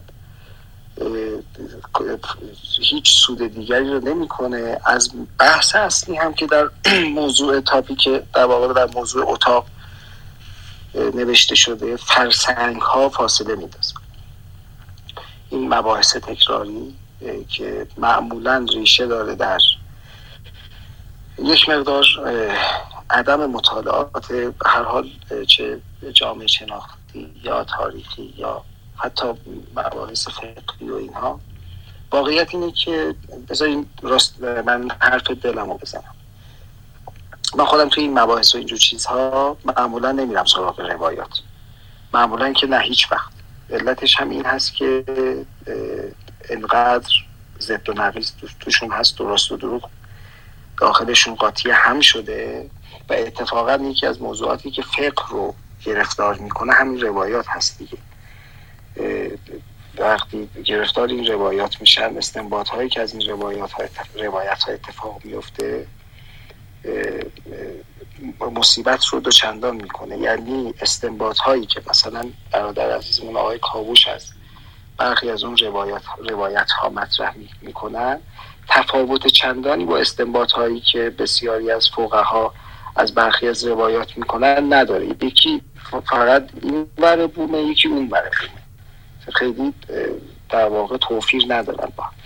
علتش در اون روایت هایی هست که من و منبع و منشهش اساسا ایراد داره دیگه مشکل داره. و وقتی شما استناد بکنید به روایاتی که در مورد بحث حالا چون بحث روایت هست دارم عرض می‌کنم اگر موضوع تاریخ بود صدای من هست خانم شیر خدایی چیز دارم من پول دارم این بر بله آقای رحیم من؟ بله بله. آها متشکرم متشکرم متشکرم. ببینید مثلا وقتی که از علم تاریخ صحبت میشه برای اینکه یک پدیده رو بررسی کنیم میریم سراغ نقد درونی و نقد بیرونی تا صحت و صحبم یک اتفاق رو بررسی بکنیم. تازه بعد از کلی تلاش و اینها می‌رسیم به این که نمی‌تونیم بگیم اون اتفاق واقعا اتفاق افتاده یا نه بلکه میگیم علم ما در خصوص اون اتفاق به این میزان است. در خصوص این در خصوص این روایات و احادیث هم همین جوریه. اونها اونایی که توی علوم حوزوی اینا کار می‌کنن مباحث چیز دارن علم درایه دارن و علم رجال دارن اونها هم این کارها رو انجام میدن. در نتیجه وقتی که من مستقیم برم سراغ یک روایت از فلان کتاب و این رو بردارم بدون اینکه موضوع تواترش رو بررسی کرده باشم و اعتبار علمیش رو از حیث علوم رجال و درایه مورد بررسی قرار داده باشم اساس بحث رو زیر سوال می‌بره و مشکل ایجاد مشکل ایجاد می‌کنه توی مسیر. همچنانی که من بدون اینکه توجه داشته باشم به قوانینی که در داخل کشورم هست و فتاوایی که صادر میشه و احکام فقهی که اینجا صادر میشه و منبع بسیاری از قوانین میشه و برگردم و بگم که نه اینها مربوط به اسلام و فقه جعفری و نمی‌دونم فقه شیعه و علما نیست و یه چیزهای این هم مثل اونه دیگه چون اینجا هم نرفتیم مطالعه کنیم بررسی کنیم و همه اینها رو در بیاریم. این قاعده بحث علمی نیست. این مبنای یک در واقع تحقیق تحقیق نه منظورم پژوهش چیزها تحقیق از حیث این که ببینیم که چه چیزی خوب هست و چه چیزی و چه چیزی درست هست و چه چیزی غلط نیست. حداقل اینجوری یاد نگرفتیم ما. در ممکنه دست به هر چیزی ببریم به خاطر اینکه یک چیزی رو محکوم بکنیم بدون اینکه بدونیم که اون احتمالا اون محکوم کردنه کار بدی نیست ولی شبیه رابین هود میشه که دزدی می‌کرد که شکم فقرا رو سیر کنه. در حالی به هر حال دزد داشت دزدی می‌کرد. گرچه پر کردن شکم فقرا یک ارزش محسوب می‌شد ولی وسیله که استفاده می‌کرد در اصل چیز بود دزدی بود. دو شق قضیه صادق هست معمولا در این در اینجور موارد. چه اونهایی که سعی می‌کنن به نحوی افا بکنن از موازین و ضوابط و قوانین و احکام اسلامی. و چه اونهایی که سعی می‌کنند در واقع نه همه رو میگم ها در واقع یک فضای مشخص رو دارم توضیح میدم که حتما متوجه هست چه اونهایی که در واقع در رد و ابطال و تخریب و در واقع مذمت مسائل اسلامی دارن صحبت می‌کنن. این فضا فضای علمی نمیشه. در نتیجه من وارد اون مصادیق نمیشم به خاطر اینکه مصادیق بسیار چیز بحث داره دیگه. مثل اینکه مثلا دوست عزیزم فرمودن که مثلا در جنگ مثلا سفید یه مثال نفس هست. 90 هزار نفر کشته شدن در حالی که اینجوری نیست که دو تا بمب اتم 250 هزار نفر آدم کشتن. اگه میشه با شمشیر 90 هزار نفر کش منتها واقعیت اینه که برادرکشی بوده. مسلمان مسلمان با مسلمان داشته می جنگیده این یه واقعیته. در نتیجه من برای اینکه مذمت بکنم و تقبیح بکنم اون برادرکشی و مسلمان کشی رو خود قضیه کافی هست. نیازی به این نیست که در مورد مثلا آمار و ارقام برم سراغ مثلا بحث های نجومی و اینها. یا در خصوص مثلا وقتی در مورد شیعیان افغانستان حرف می‌زنیم فقط به گروه وحدت اسلامی نظر داشته باشیم و شیعیان دیگری که در کنار احمد شاه مسعود با همین شیعیان داشتن می جنگیدن رو مثلا لحاظ نکنیم یا مثلا فکر کنیم که مثلا یکی به یکی نجس گفت. آخه اینا اصلا سطح بحث نیست. این این رو در واقع تعریض داشتم. منتها در واقع نکاتی رو هم که آقای سلیمانی بزرگوار مطرح کردن. اگر فرصت بشه در مورد اونها هم صحبت خواهیم کرد. مباحث نظری و علمی که در اون مورد وجود داره حتما هم به نظر من قابل صحبت هست قابل بحث هست خیلی هم ارزشمند خواهد من نمی‌خوام الان طولانی بشه خواستم این تعریض رو داشته باشم که یا مثلا لحنمون رو این بر بکنیم. این خیلی حقانیت برای ما ایجاد نمی‌کنه. اینکه مثلا من مثلا بودایی ها رو ازشون خوشم نیاد و در مورد بعضی از رفتارهاشون با لحن تمسخرآمیز صحبت بکنم. این حقانیتی برای من ایجاد نمی‌کنه. اتفاقا باعث اوج گرفتن مظلوم نمایی میشه از طرف مقابل. این, این رو تعریض داشتم خدمتتون انشالله اگه فرصتی شد صحبت می‌کنیم دیگه بعدا. ممنونم از لطفت. خیلی متشکرم. بله اجازه بدید که من یه دقیقه سوالم مطرح کنم پس متشکر میشم. ببینید خب نقد و اینها واقعا وارده این خیلی ها مردم واقعا دیگه به عذاب به سطوح اومدن. منتها سوال اینه که چه باید کرد؟ ببینید یه عده خب معتقدن که باید تحول خواه هستن میگن که باید اینو در یک مرحله براندازی بشه و یک تحولی انقلابی. عده زیادی از مردم من دیدم که به هر حال یه ترس موجهی دارند که از این کار اجتناب می‌کنن و معتقدن که باید در چند مرحله به اسم مثلا گذار به دموکراسی یا مرحله گذار طی چند مرحله ما بخوایم یا اصلاحاتی یا یک بهبودی حاصل بکنیم. تو صحبت های دوستان من اینطور فهمیدم که مثلا اهل سنت گویا یک از یه جهاتی بهتر هستن در این مقایسه حالا به دموکراسی و آزادی. یا لاقل توی مبانیشون قابلیت بهتر بودن رو دارن. مثال های تونس و امارات و به حال چیزی که هست حکومت های اسلامی در طول تاریخ خیلیاشون بهتر از خیلی دیگه بودن. در مقایسه با اون آرمان های دموکراسی و آزادی که ما بهش معتقد هستیم. از جناب سلیمانی و دیگر اساتید سوالم اینه که برای اون دسته از مردمی که به دنبال گذار چند مرحله ای به دموکراسی هستند با توجه به انتقاداتی که شما دارید چه پیشنهادی و چه راهکاری ارائه می‌دید؟ حالا منتقد جا داره که یه راهکاری هم در کنار انتقادش ارائه بده. چه راهکاری برای اون دسته از مردم؟ شما راهکارهای عینی و عملی و واقعی می‌تونید ارائه بدید که به برای اون دسته ای که به این گزار چند مرحله ای معتقد است. اگه مثلا تیتروار بگید این کار این کار این اصلاحات.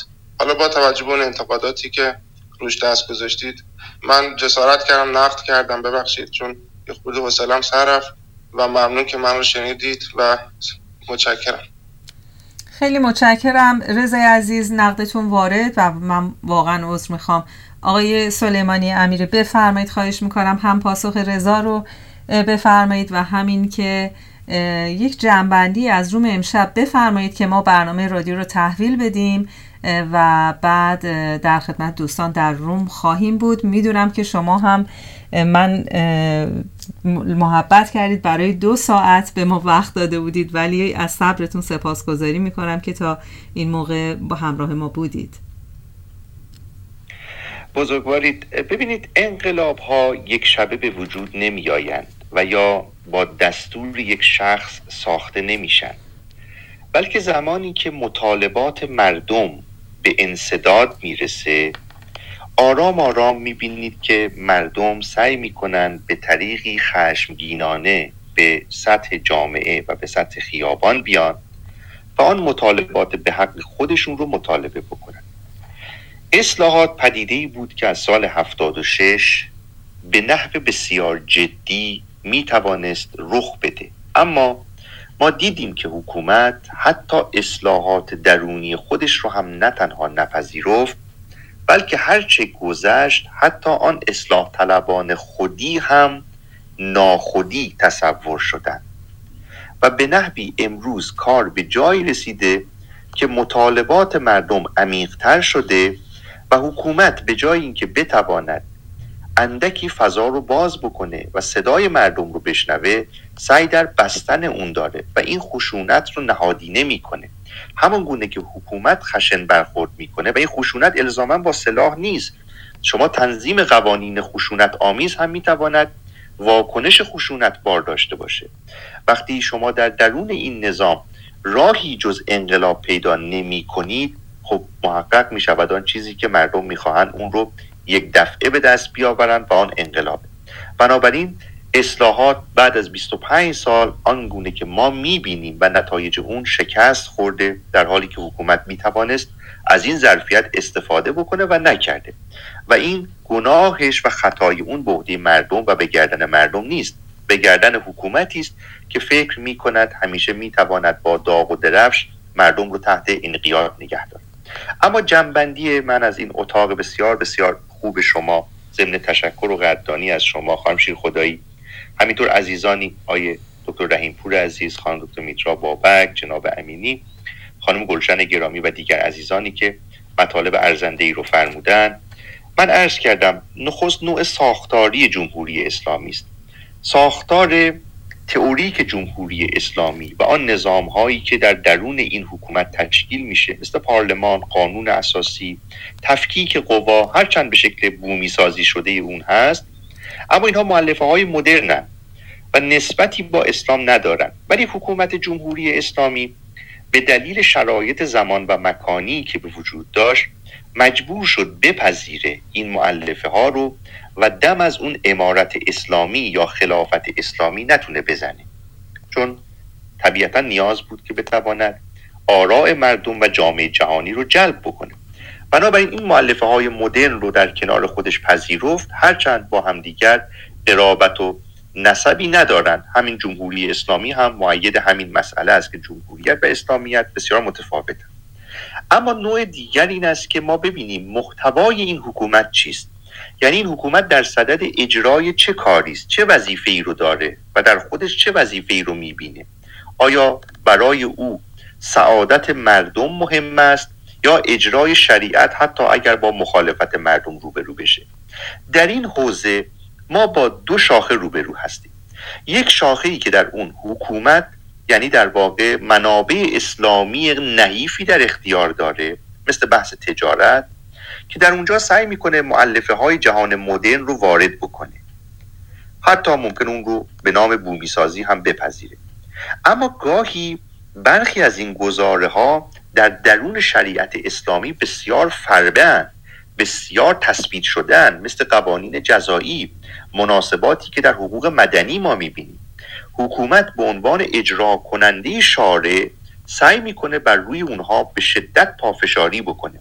و اتفاقا اسباب نزایی که امروز فراهم شده در همین بوده.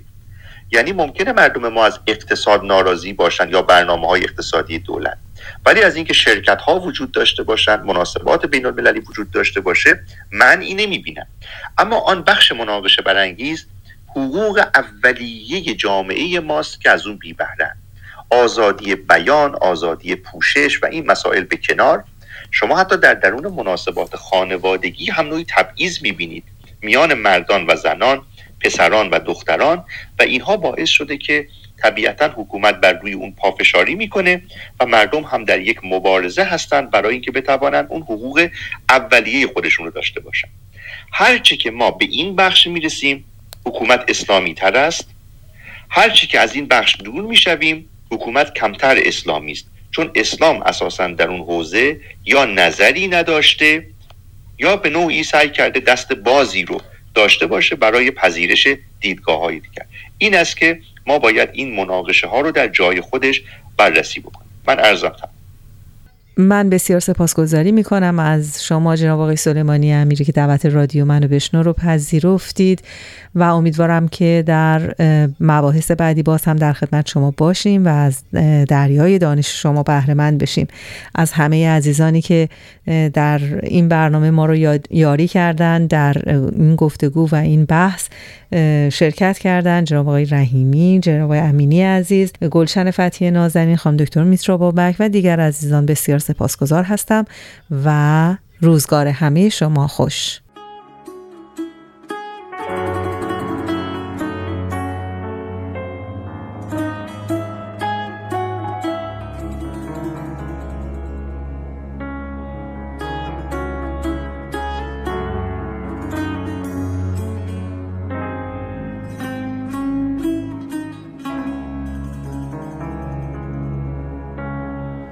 رستن از دامت نتوانم. محبوب زیبا طاقت هجرت ندارم. محبوب زیبا با ما چه کردی جز جفا؟ محبوب زیبا. رحمی کن آخر بی وفا. محبوب زیبا. سر تا به پا تاب و تبم در آتش هر صبح و شبم دانم که آخر نرسد. کامی از آن